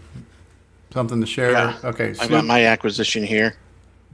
Uh, which, uh, all right, well, you'll be next, Sloopy. Hold on, let me spotlight. Label's missing. Okay, what do you got Oh. there, John Lowry? Okay, Yeah, it's a it's a Coco cartridge. Uh, the interesting thing about it is I found it in a um, a Goodwill. Okay. I was I blew my mind. I, I saw it sitting on the shelf, and you know it's pretty recognizable. You, you should run your Coco. run your video. Um, okay, sure. Uh, okay. I watched it. It was so you Um, bought you so what. you bought a Coco cartridge, but you didn't know what was in the Coco cartridge because it has no label. Right, exactly. Um, Stevie or Curtis, I just posted the link in uh, the Zoom chat if you want to play it real quick. Okay. It wasn't Audio Spectrum Analyzer, the new version, was it? All right. No, that's what I was uh, speculating in my head. I'm like, oh, it would be great if it was the the newer high res version. I, I in my video, I, I do mention Steve Bjork though, because I'm like, Let know. me. could Um, be any one of how many are there? yeah, a hundred and plus or who knows? two hundred. Okay, so I'm going to share my screen with uh, with sound, and so you guys can hear it. Uh, I have the video up. Can you guys see the video? Yeah, About a minute and a half long. Do you want to play the Okay, whole here thing. we go. Okay, What? so today What'd you need, I went to Goodwill, my weekly run to Goodwill. There's a couple, there's two of them in our area that I usually hit. Is this you? Once a week, maybe once Yes. every two weeks. And uh, today, when I was in there, I saw something on the shelf that Doesn't I sound like you. recognized immediately. Yeah, it sounds like it's playing faster. The cartridge. Buck 99. Couldn't pass it up. So I bought it, or I picked it up to see what it was, and I flipped it over, and you know, I, there's stickers gone. So, you know, what could it possibly be? The If I had to suspense guess, is I'd killing me. something written by Steve Bjork. That's a safe bet, huh? Um, Cure for Cancer program? Maybe some prototype game that Mike Miller's wanting to know if it's color scripted. What do you think? Sitting there rotting away in some goodwill in the middle of nowhere. You'll you'll find out in about Let's take a look and see. twenty seconds here. Uh, I notice your Ed Snyder Cylon keyboard there. Oh yeah, That- that's a powerful machine. Spectrum analyzer. Then- go. Here it comes. There you go. Wait for it. Wait Dun, for dun, it. Ah, oh, backgammon. Oh, backgammon. in all of his 4K glory. Oh well. do, do, do, do. Hey, it played. Movie prize. It played Yeah. though. Yeah, it wa- works. It wasn't dead. So Yeah, just, just out of fine. curiosity, what did that cartridge cost you at Goodwill? That's an interesting story. Uh, it was marked a dollar ninety nine, but when I checked out, I bought uh, a couple of other items. I, I usually pick up three, four things, you know, just whatever I happen to find. And uh, so I had um, a clock and a, uh, a humidifier, you know, humidistat that you hang on the wall, and uh, a couple other things. And so I, I took everything out of my shopping cart and put it on the thing. paid for everything, and then I was about to put stuff back in, and I realized I forgot to pay for the cartridge. So I go, "Oh, I forgot this," and I gave it to her so she could bring it up, and, and the, the gal was like, "Don't worry about it." So dollar ninety nine with a dollar ninety nine discount. All right. well, you get what you pay for. Is it Yeah. five finger discount? You know, before Yeah, no, 3D I was more than willing to pay for. it. I di- wasn't intending to defraud in any way. yeah. I just, I literally picked it up and handed it to her for her to write it up. I mean, it's a dollar ninety nine. And You know, then I'm she not turned gonna. to you and said, "Can I see your pockets, please?" No, I mean, she was actually when I came up, she was like on her phone, and it was like I was bothering her to have me write it up, you know, her bring it up and stuff. And uh, she seemed a bit dis- disinterested in her job, which I can't blame her. Yeah. I mean, she's a cashier at Goodwill, so Right. You Well, I was hoping we were going to have a reasonably length show today, but I see Brian Weezer has joined us, so that whole thing probably just gone out the window. There But, goes the short uh, show. Sloopy, you were next with your your um, with your hand up on uh, show and tell. So by all means, sir. Yes. Um, spoiler alert. I didn't get a backgammon cartridge. Ah. Uh, I did get cartridges though. Ooh. And a real Hey, spoiler uh, alert. None of them are out uh, the uh, Audio Spectrum Analyzer. Um, we got uh, there's this uh, Super Pitfall, and Amazing World of Malcolm Mortar, I think. yes, it is. Okay. They're in Ziploc I'll, I'll bags. just hold the. Yeah, I'll just hold them up and. Uh, We're gonna do the whole will just tell you Carnac thing where you hold it to your forehead and yes, okay. Um, maze ball, Mine roll and Arkanoid. Mine roll, and Arkanoid. Yep. now the really hard ones. Okay, that Spectaculator and Thexter. spectaculator and Thexter. That's my my new cartridges, Okay. and uh, they even have stickers. yeah, I uh, got them from uh, someone on Discord. Um, they were uh, selling them for a price that I couldn't say no to. Okay. Even I could afford them. All right. So the other uh, thing that I have to show is the Sherpa from uh, China swam across the Pacific Ocean and walked across the United States, and we now have. This thing is not working right. Your That's whole video one. has frozen on me there, Sleepy. Yeah. Okay, I there we go. the wrong one. All right. We have the drive wirelessly for the Coco 2. Ooh. So now uh, we support all Cocos for the drive wirelessly and the internal DriveWire. There you go. Very Cool. nice. So, Were you able to contact Michael Pitsley? um, yes, I discussed it with him, and it will be going at his will be going out Monday. He's excited. Yes, yeah, we were uh, we were uh, chatting for a good hour and a half the other night, and uh, getting the details and what he wants to install and all and, and such. He's a nice guy. Yes, he. It was uh, quite enjoyable talking with him. So Very cool. And thanks for doing the game on midweek thing. And I wish you much. Yeah, I'm looking forward to that being regular. Yeah. So that's going to be yeah. nice. Well, I'm looking forward to uh, certain few faces that I didn't see there to be uh, there this week. Any names? I don't know who you're talking about, any but yeah, I agree. Any names that you want to name? Yeah, uh, Stevie, Who's that? you. Oh, oh, okay. What's our game this week? I forgot. Pac-Man on the this week is MC10. Pac-Man Oh yeah, okay, yeah. Let's see if I can get that going on my Coco Pi. Yeah, cool. Yeah, because I mean Curtis was there. Uh, um, Was Auntie M there? uh, maybe I don't know. I couldn't see everything. NML32 says, "Don't forget me, Sloopy." I will not uh, NML. Um, it's uh, you want to con- you want to talk to me on Discord. That's available or on Atari Age. Okay. Uh, M- NML is someone I've known for years um, in the Atari community. Okay. Fantastic. Well, I'm sure Brian has something to show, but uh, I'm going to show what I have to show first. So I don't care who else has got something. I am taking the next slot. Um, so uh, I am going to spotlight. So what do I have to show you, boys and girls? I have uh, things from the Glenn Dahlgren collection. If you guys remember, we had Glenn Dahlgren on the show. Glenn Dahlgren has some uh, some uh, what you call it some novels that he was um, uh, releasing, and so this was his uh, first novel that was called The Child of Chaos, and backwards. it's showing backwards here. It's showing backwards. Yep, can't read it. It's showing backwards on mine too. You are mirrored, sir. Uh, how do I do that? Uh, let me go to video settings, and how do I fix that? Mirror my video. Okay. There you go. How about that? Okay, so No, now you want to unmirror it. am I mirrored or am I not mirrored? Still backwards Still mirrored. Hmm. How do I do that? Actually, you know what? It's showing mirrored in. Uh, it's showing mirrored on the uh, stream, but not in the uh, Zoom uh, preview. Is it an OBS thing that's mirroring it? Maybe I don't know Must what the be. hell's going on here. it's showing properly in your Zoom preview window there, so I think it's OBS doing it on you. Uh, it does look backwards. So Stevie's from the mirror So, universe. so mirrored zoom and it'll mirror back again and then you'll be normal. I don't. I don't know. if I hit mirror my video now, it's. I'm really confused. Where's the button for the the beard from the mirrored universe? I don't know. So am I backwards? Or am I not? Whatever. You're It's- backwards. it's- I, I don't know what to do. F it. Okay. Just flip the book. Yeah. Okay. let me just do that. Okay.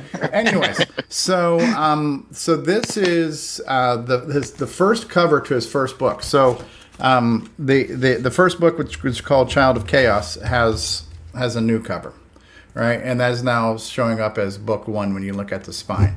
But this was the original cover, and so um, if you bought his second book, which was called uh, A Game of War, he had a special where you could get the soft cover version of Child of Chaos, which is this is this is actually the soft cover. But because I got the new cover on the first book, I asked him for an extra cover. So I actually have an extra cover, an extra hardcover of his first book, so I can I can view it in in both the original format and the new format. But this is hardcover. This is soft cover with a hardcover cover, if that makes any sense. So I've got both of his books, and both of his hardcover books. He also gave me the really cool um, bookmark, Game of War and Child of Chaos. And I also I got them on on audiobooks, and I've been listening to him since his interview. And I finished his first book, and it was really good. Not only was it a good story.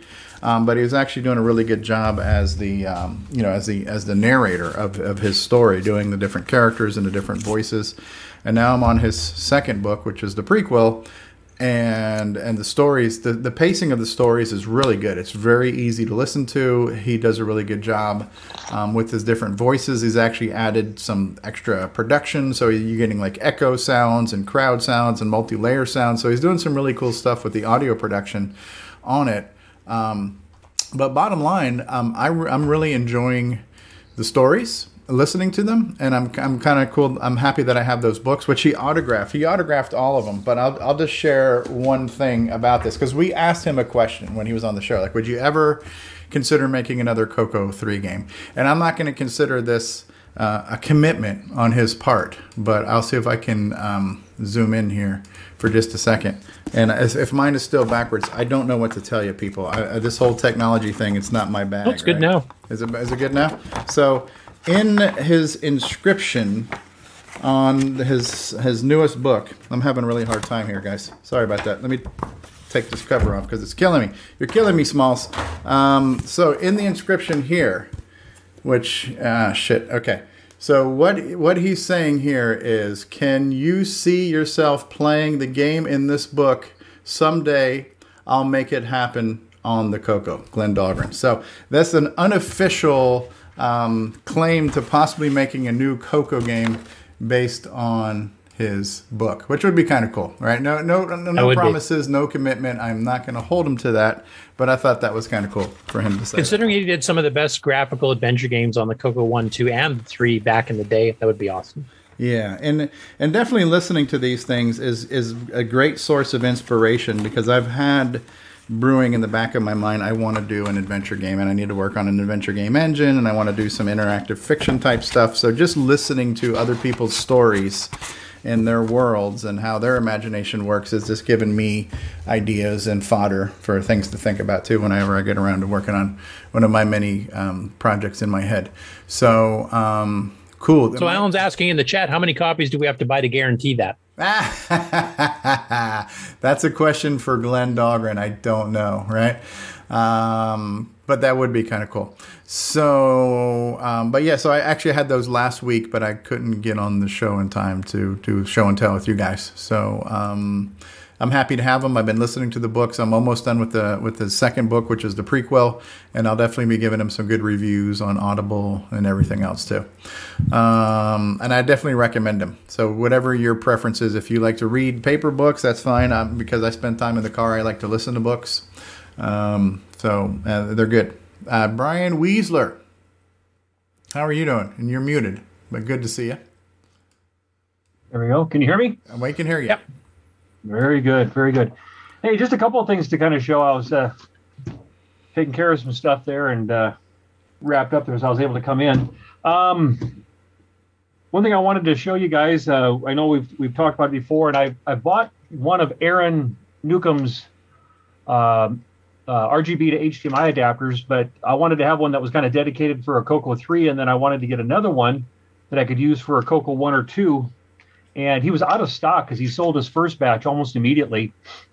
And he recently got some back in stock. So if anybody's wanting to to, to get, get one of his uh, setups, uh, he does have inventory back in available. But I wanted to kind of show because I ordered the one with the clear case, which is kind of kind of cool. It comes with little screws in there, but that that, that case is kind of clear. And when you order it, these are the two main pieces that you'll get. Uh, this is the this is the brains of the of the outfit here. This thing here, this is what attaches to the Pi Zero, which you have to buy separately. And then here's the the, the analog board, and this analog board connects into uh, uh, to it here. This, and then the, the the Pi goes onto this and becomes this whole little sandwich, which then goes inside uh, the clear case. So I'll be getting that assembled and uh, get that attached uh, to a Coco 2 and uh, or Coco 1 actually is my first one, and uh, we'll be doing that so I can get some nice uh, video off of an old one and kind of a also Retro sends a nice little. Is that a sticker or a button or what? yeah, it's, just, it's a sticker that he sends along with it, so that's kind of That's cool. cool. So Retro Hack Shack. so I recently got that. Um, over in the UK, they had a, a brand of joystick, and I've showed some ones that I have there. I think it's pronounced uh, it's A L T A one. So I don't, I don't if it's Alta. Alta one is how it's pronounced. And uh, I saw this pop up on there, and there was a couple of them out there.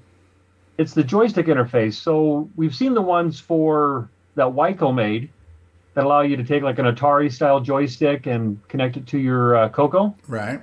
This was one for the uh, the Dragon. Interesting. That does the same the same feature. So, and it looks almost identical. Oh, I can slide out of the box here. Very tightly fit box here. Hold on. There we go. That's what she said, by the way. Um, okay, Dragon and Tandy.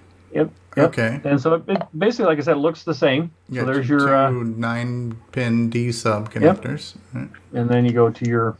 And that would be just a straight up five pin because that would be compatible with the Dragon, right? Correct. Okay. Yep. Single button correct. Yep. Single button. So I just thought it was kind of interesting. There was another uh, company out there that made uh, made a product for it, so that was kind of cool. Tom Eric Gunderson says, I have that same joy adapter. That's cool. Very cool. And then uh, there was a person that had posted some things out on uh, the Facebook. Uh, uh, Christopher, I believe his, his name's pronounced uh, Stapone. Um, he had some things that he was uh, that he was selling, and him and I started talking. And uh, there were some items that I did buy from him. Uh, there was a group of books. Uh, so one was this uh, the OS 9, which we've all seen, Nice. the Alpaca one there, the Yeah. Bible, right? And just some things that I thought were kind of interesting. So here's like a Spectrum's project. Looks like an ad that was available at the time. Pull it back a little bit. Spectrum Projects. Okay. Yep, it looks like a it was like a upgrade. or Coco something that 2 was- 16 to 64K upgrade. Nice. Yep, so sounds kind of interesting. Here's a uh, Rainbow Fest Sugar Software order form. Oh wow! So some different. I know it's probably can't, probably can't read it right here though, but it had all the different uh, software that was available. Here's like a little bit of an ad. The Coco Calligrapher. Wow, look at that. Yeah, they did a ton of educational software. They also made Auto Run, which is a way you could get even basic programs to load in a, a little, you know, semi graphics loader screen and then automatically execute the program just from a load. Neat. And then kind of a neat- it's a it was the uh, Color Micro Journal, so it was almost like a newspaper. Wow. Remember that one? So one of those was in there, so that was kind of cool. I like the American Eagle thing going on there. Very patriotic there, and very newspaper looking with the nice font across the top. They're very newspapery looking. I yeah, like years that. before Rainbow did that. Yeah, that is And cool. then a, I think uh, those are scanned on the archive too, aren't they? I believe so. Yeah. Um, here's a rainbow, uh, a Rainbow Fest color or Coco special at the show only. So kind of another, oops, kind of another ad. So it was just a group of stuff that he had, and I thought it was all kind of interesting. That looking. cool. Yeah.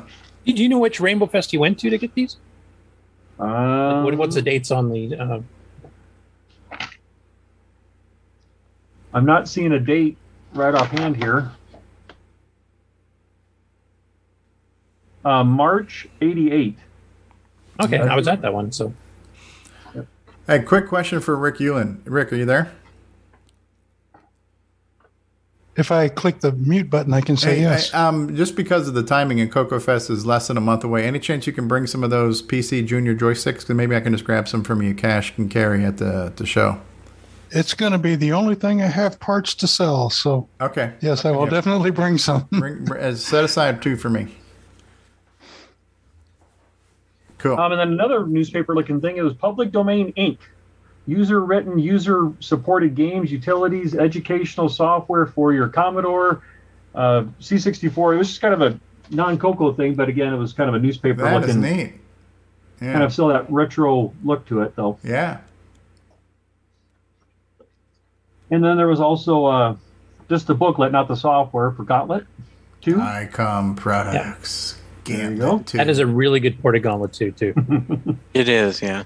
And then he had a book here. It was troubleshooting and repairing personal computers. And what's interesting is it has a uh, Coco on the Coco cover. Cover on the Yeah. cover. So I thought that was kind What of is that? An uh, EpiPen there? Is it got? Does it got allergies? What's what the hell's going on? So that was kind of cool. I love those. I love those covers, memes where you have the girl with the goggles soldering and she's holding it by the hot. Yeah, by the hot part. Troubleshooting and repairing personal. That's cool. There's a bunch of those too. Yeah. I, I've seen a ton of uh, electronics ads and stuff like that where the, Yeah, the models they don't know anything about electronics and they're all holding it by the, That's cool. the element. The Complete Rainbow Guide to OS 9.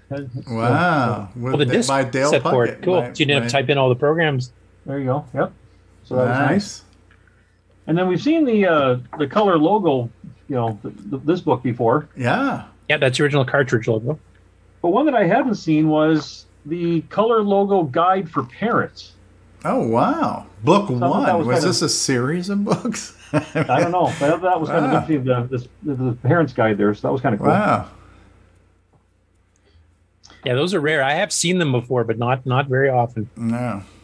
And then I did receive uh, uh, Sloopy's uh, um, Drive uh, wirelessly. drive wirelessly boards. I bought two of them from two different versions that he had available at the time. Nice. Woohoo! Those came in, and then just uh, then lastly, um, I had shown that I I got the uh, the EEPROM burner. I think I showed this last week or the week before, and so I wanted to try to do some programming. So from uh, from off the internet, I did get some of the uh, the uh, it's the what brand is it? The uh, Wyndham. Is that how it's pronounced? Uh, Win Winbond brand. It's, it's, Yeah, think those, it's, uh, uh, this is the typical Electronically erasable ones. Yep. So that's the electronic erasable one.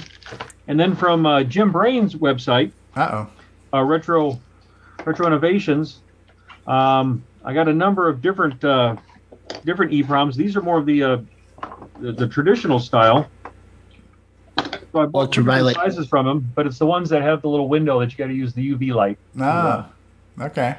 So I got What, a, what size ROM did you get? Like 16Ks, 4Ks, 8Ks, 32s? Um, these were oh shoot, I'm drawing a blank here all of a sudden. Where's my? I don't my. Are they like the 27512 or 27256? Yeah, that sounds right. Um, That's 32K and these are two- yeah, these are the 250. These are 256, and I believe the other ones are 512s. Okay, yeah, so it's uh, 32K and and uh, 64K bytes. That sounds right. Yep, I think that sounds right when you read when you say it that way. And then I also got some of his little adapter boards that allow you to go from uh, 28 to a 24. Exactly. Yep. So and yeah, he, he had them all in stock and shipped them out promptly. So it was very nice. So Yep. And I stuff. think that's all I wanted to share with you guys today. So are you gonna sell some uh, Coco Roms extended color? I basic? might, uh, I, if you know, I might. I've, I've I've always wanted to dabble around it. That goes back way back to the day, you know, 40 years ago. I always wanted to do that, and I never really did much with the ROMs. I was always kind of fascinated about the computer programming them. Um, I do have a old school um, uh, EEPROM burner that you can actually plug into the Coco itself, and I want to give that a swing too to see about doing it old school versus using, you know, you know, today's modern version where you plug into a USB port. I'd, I'd like to take a dabble at that and see if I can't do it the, the way we used to do it back then before we. Yeah, I have a feeling if you had- use a USB on a modern uh, computer, the information in the ROM might be slightly distorted. So you make sure you don't want to overmodulate that data transfer. So, um, cool. So, and then um, one last note: uh, Curtis had mentioned it uh, during the news um, about John's uh, boards that he has available for the power supply uh, for them. I do have two of those ordered. They're somewhere over the ocean somewhere right now, so uh, I have not received them yet. But I did order two of uh, his boards, so I'll, I can show those off when I receive them. So the uh, as, Are uh, you the coming to supply Coco. Fest, Brian? Yes, I am. Yep, I am planning on being there. So. Let's do a Um, head count. Uh, I know Stevie, you're going. I'm going to be there. Grant Lee's Ryan. going to be there. I'll be there. Mark Bosley's going to be there. Oh, by the way, uh, I did um, I did volunteer a Coco Talk speaking slot sometime during the fest. I don't have a time. I said, look, if you need something, I'll be happy to fill in some dead air if you guys need a speaker. And I said, I don't want it to be me speaking, so I'll bring, I'll make everybody suffer with me. So I volunteered basically. Anybody who's going to be at Coco Fest who's been on the Coco Talk show, you can help me uh, tap dance for a little while and talk about something uh, as a speaking thing. But I thought it'd be kind of cool to get the panel together and be together in person and do a live uh, talk about whatever the hell, probably something about the coco, I would imagine, right? So, also, to give an update to people here, the uh, announcement about opening up the Canadian to American Oh, border yeah. has been announced. It's November 8th, so it's after the fest to drive Ah, across. well, we still have a little bit of time. If it's hopefully it slides to the left a little bit. So you can still get a room at the Coco Talk Raid, but only after the Coco Fest is done. Yeah. so I'll see you guys in May. Well, I mean, it's it's. How often do they update that? No, that's that's set. That's That's, that's, it. it. That's Yeah. it. So there's not going to be any more. The, the day after is it. Yeah. Ah. Yeah, they had to make sure like all the you know intergovernmental stuff, you know, to verify and blah blah blah. To Yeah. ready, so Well, give I'd also heard time. somebody commenting about how there's like two different. You could possibly have two different vaccinations from two different sources, and how they which was pretty pretty common up here. A few million people that yeah, affected. so- So. Though I've heard that they actually are accepting it. I know they're accepting a mix of like Moderna and Pfizer because they're both mRNA. Okay. Um, it was the people up here that you know, got AstraZeneca the first time, and then they got you know Moderna the second one. And I just read this morning. I think it sounds like they will accept that too, but Okay. once again, not till November eighth. So All right. Well, so that means officially no Canadians at Coco Fest. well, a few of us will be commuting in you know live video to do presentations. Yeah, but not on not on not, not on in the live person. panel. No. Yeah. Ken and I will be doing one. For example, Nick and a few others. I don't know, Nick. Did you want to announce that? Since I think it's public knowledge. Claim does claim asylum? Um. Well, uh, it hasn't all been finalised, so yeah, I might leave it for a bit later. Okay. Well, you don't have much time before the fest to announce it, so just you know. Well, I've been asked to do a seminar, but it'll be probably a joint seminar with a few other game developers. So we're just trying to formalize that, and I don't know much more than that yet. Okay. Yep. And Ken Waters and I will be doing one like that too. So Yeah. Who's Ken Waters? I'm just kidding. Uh, I'm just so used to the name Canadian Retro things. He- he's a regular on Coco Talk, unlike that Steve Strobridge guy. Oh, really? Well, I'm an irregular. So, uh, So Uh, what we're looking at three weeks till the fest. something like that. We're Roundabout, yeah. So, November that- fifth or sixth and seventh. Three weeks to organise my BS. Yeah. Yep. Hey, Brian. Brian's Um, muted. Yeah. Do you have um, excess stock that you're going to wind up selling at the uh, Coco Fest? Um, I haven't gotten through this uh, acquisition far enough, but I'm looking at maybe bringing some things. I just don't know what time I'm going to have. Brian's like, what's excess stock? Didn't you see the audio spectrum analyzer debacle? He almost let it go. yeah, he'll never let it in go again after that. What, once, uh, unfortunately, it would have been nice if I could have uh, stuck to my schedule with my presentation. Then, then the answer to your question would have been would have been there. So, um, in December, you'll get uh, a lot of clarity as to what I'm referring to with extra stock that I have available. So, but, uh, So I'm guessing, this Brian, year. like you, the majority of any stuff that you are planning on selling will be in the May show, not on the November one. You if just I don't want to bring it. stuff to Coco Fest, yeah, I would like to bring a lot, uh, a lot to the show there, and uh, be able to get some deals, and and that actually might work out better because unfortunately, with with what's happening with Canada and some of the other, and I, I think there might still be some people that maybe aren't quite comfortable yet, and so I think being able to bring stuff in uh, uh, in May next year, I think would be better, and give more more people more opportunities to. Uh, Maybe get some good deals on some hardware and pick up some things and stuff like that that I'd like to share with the community. So, so I'm hoping. I think in this one here might be more of a show and tell that I'd like to do um, versus selling anything. But uh, I may bring a few things along, just maybe cover the gas money. Sure. Where do you live, uh, Brian, in relation I'm to in uh, I'm in Western Iowa, so it's Oh, uh, okay, so it's not a bad it's a- drive. yeah, less than a, about an eight hour drive for me. What about you, Rick? A couple hours, Milwaukee, but Oh, okay, yeah. through Chicago. So the question uh, on the live chat right now is: there going to be a virtual, or is there going to be streaming from Coco Fest? The short answer is yes. How, why, where's, and when? Uh, how we're going to do it? Not sure yet, but yeah, we, we will try to bring as much live coverage from the event as possible. Uh, probably just via some stationary cameras, I you know, and maybe some other people walking around, um, you know. But most of us who who are either streaming the show or on the show are going to be there. But Brian. Um, typically will have something set up where you can have a camera like up in the sky pointed down at the room, which he did a couple years ago. So That was great. Yeah, so we'll we'll we'll we'll have something. We're just not sure to the extent of how it is or what it is, but there'll definitely be some streaming and coverage uh, there for the weekend of Coco Fest. Yeah, and Randy Weaver, I think, is the guy that is going to be helping they set up the streaming for the actual seminars themselves. Okay. From sounds of it, I'm supposed to contact him about Ken's and mine. I'm sure Nick, you have to contact him too. So we'll we'll get the details out to you guys within the next yeah. two. I've got a DJI Mavic gimbal, and uh, I don't know if I'm going to have my iPhone 11 or 13 because uh, the 13's coming the first week of the But yeah, I just I, I kind of figured we could if if we just have a stream running constantly and people can join from Zoom from a number of different ways. You know, you can join from Zoom from your phone and walk around and show it.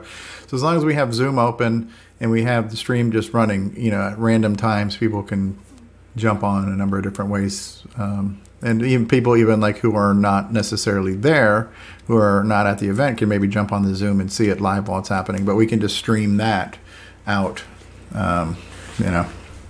So yeah, cool. All right. What else? Anybody else have anything to show and tell? Story to story to share?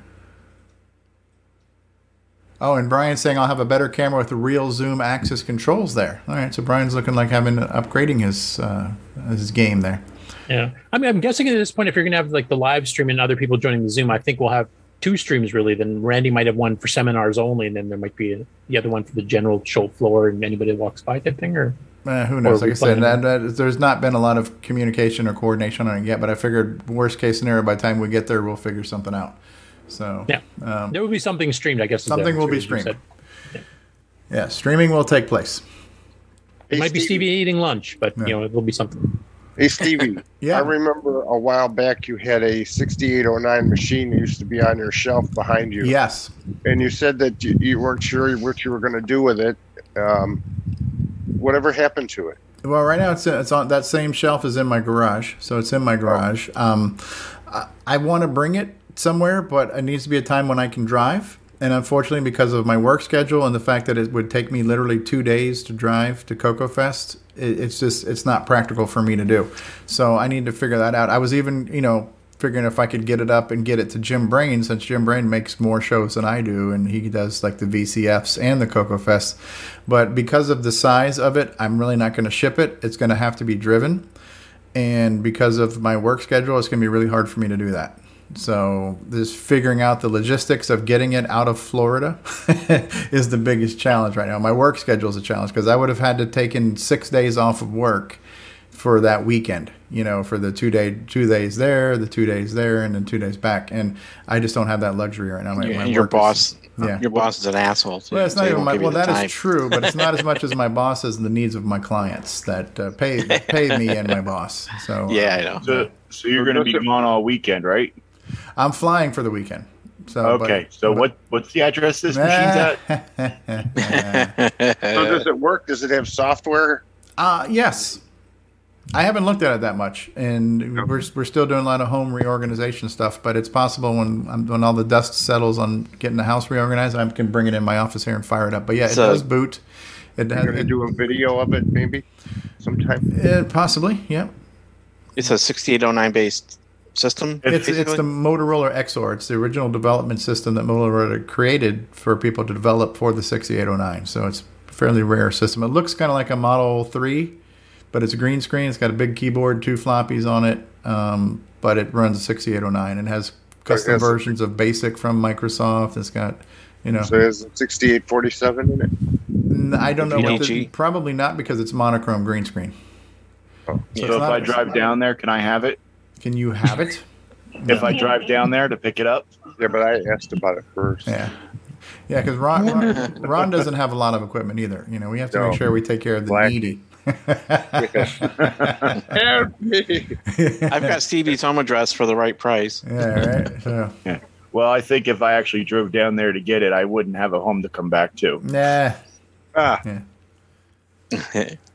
Um, you can put it anywhere. Yeah, but no, it, that's something where yeah, I need to look at because I've got tons of manuals and documentation. I've got all this promotional, like these fly, like these promotional flyers from Motorola trying to promote the 6809 when it first came out. So whoever whoever owned this was like a salesperson, and so it was like a lot of marketing materials and uh, internal communications and all kinds of stuff. So it's a huge. It would be a nice thing to show at the. Yeah. How did you acquire it? Um, it's uh, somebody down here was getting rid of it, and a guy who I actually I met him through business networking before I introduced him to my Ret Florida Retro group. But he does electronics recycling, so he ends up getting a lot of stuff. And this was something where he had gotten it um, from the widow and posted it on Facebook saying, "Look, I got this thing that you know I know it's probably important to somebody, but I don't know what to do with it." And and a few people tagged me on Facebook. I reached out to the guy. It just turned out I already knew him, but didn't know he was also into retro, and so I got it from him. Um, and and it's just basically been sitting on a shelf ever since. So So was it like a donation or did you buy it? no, I bought it, but he gave it to me for a pretty good price. Um, yeah, less than what he But- wanted for it originally. But will it run my unbranded OS 9 level 1? That is the question. Mm, it's 6809 if maybe it's With 6809 enough with, drivers floppies. and stuff. Yeah. yeah. So um, Took yeah, hers no, to work writing all the yeah, drivers. But that's why because of, because I was also thinking that I'm not sure that I would ever have the time to do, to do it justice. That's why I wanted to maybe get it into somebody else's hands too, like a Jim Brain or even like Paul Fiscarelli, who can do stuff like make sure he could flux and image all these floppies. Because there's I have got some floppies that are uh, loose. I've got some that are still sealed in plastic, and these are definitely some rare things that need to be uh, imaged and archived. You know, and I'm not the best person to do it. So I want to make sure not only can I bring it on tour and show it off, but I want to ultimately get it to a home where it's going to be done some justice. You know, and be able to be taken on Archived. take it on tour and whatnot. You know, so. Um, That's cool. Fits right in with my Ron's archive service. Good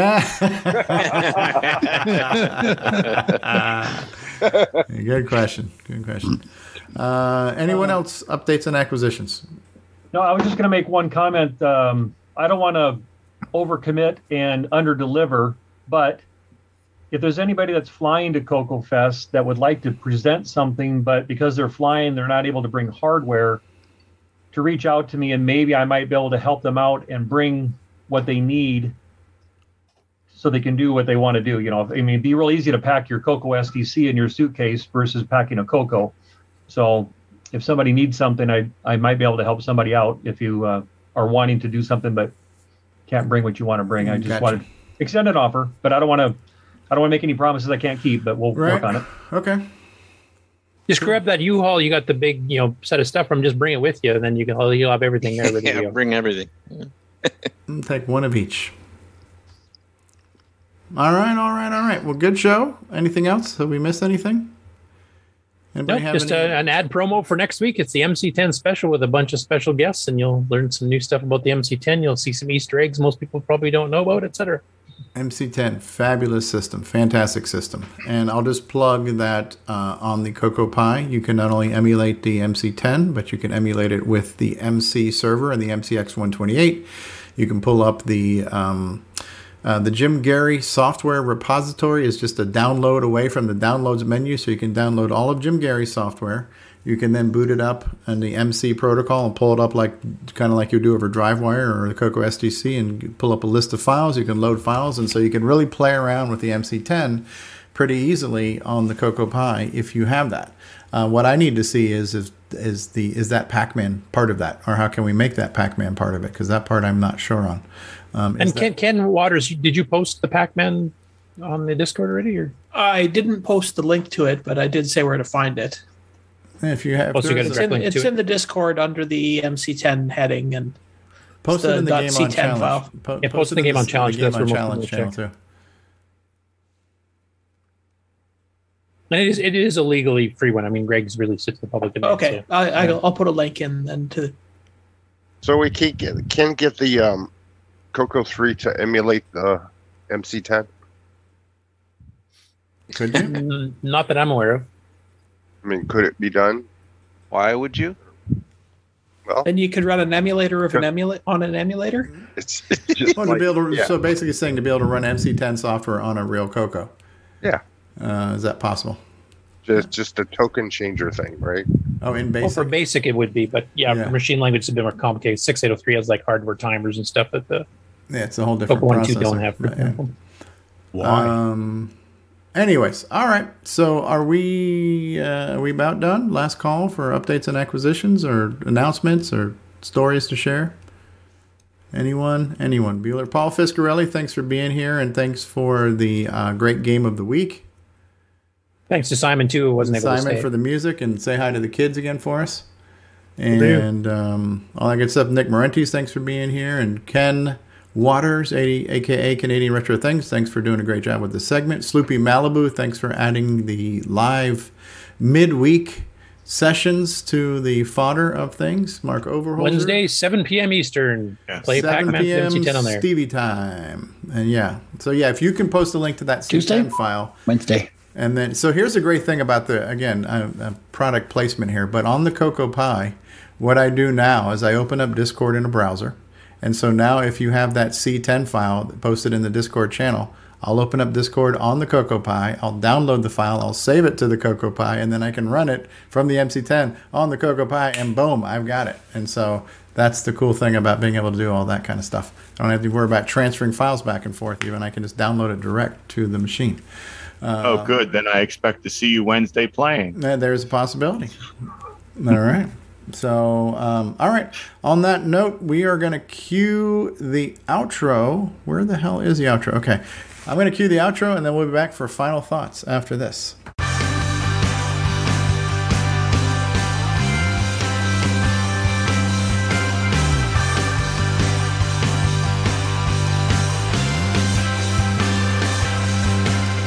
This concludes another episode of Coco Talk, the world's leading live talk show featuring the Tandy Color computer. For all things Coco Talk, visit us on the web at cocotalk.live. We'd love to hear from you. Send feedback, suggestions, even segments via email to cocotalk at cocotalk.live. Consider supporting the show with a purchase of merchandise from our retro swag shop at 8bit256.com. If you'd like to become a patron of the show, click on the Patreon link on our website, cocotalk.live. Coco Talk would not exist without the community, its cast, crew, and contributors. Thanks go to Alan Murphy, Bill Noble, Brian Joyce, Brian Wieseler, Curtis Boyle, D. Bruce Moore, Danny O'Connor, David Ladd, Eric Canales, Grant Leedy, James Diffendaffer, Jason Reichert, Jim Brain, Ken Reichert, Mark Bosley, Mark Overholzer, Mikey Furman, Mr. Dave 6309, Nick Marentes, Nick Maroda, Nick Maroda, Nick Maroda, Paul Fiscarelli, Richard Lorbieski, Rick Adams, Rick Hewlin, Rob Inman, Ron Delvaux, Samuel Gimes, Sloopy Malibu, Steve Bjork, Terry Steggy, Tom C., and many more. Please help support the Coco community. A list of various contributors and resources are available at imacoconut.com. That's I M A C O C O N U T.com.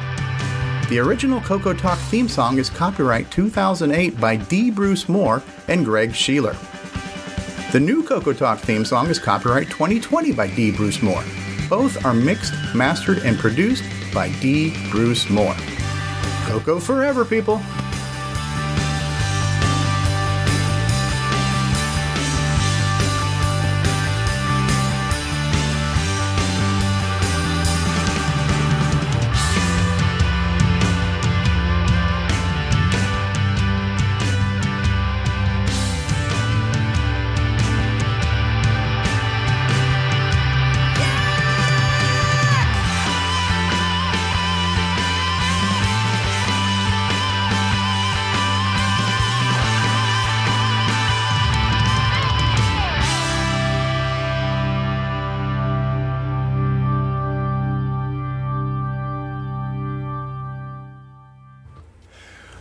Well, this just Yeah, I in, got uh, a, I got a question. Has anybody contacted Steve Bjork to see if he's okay?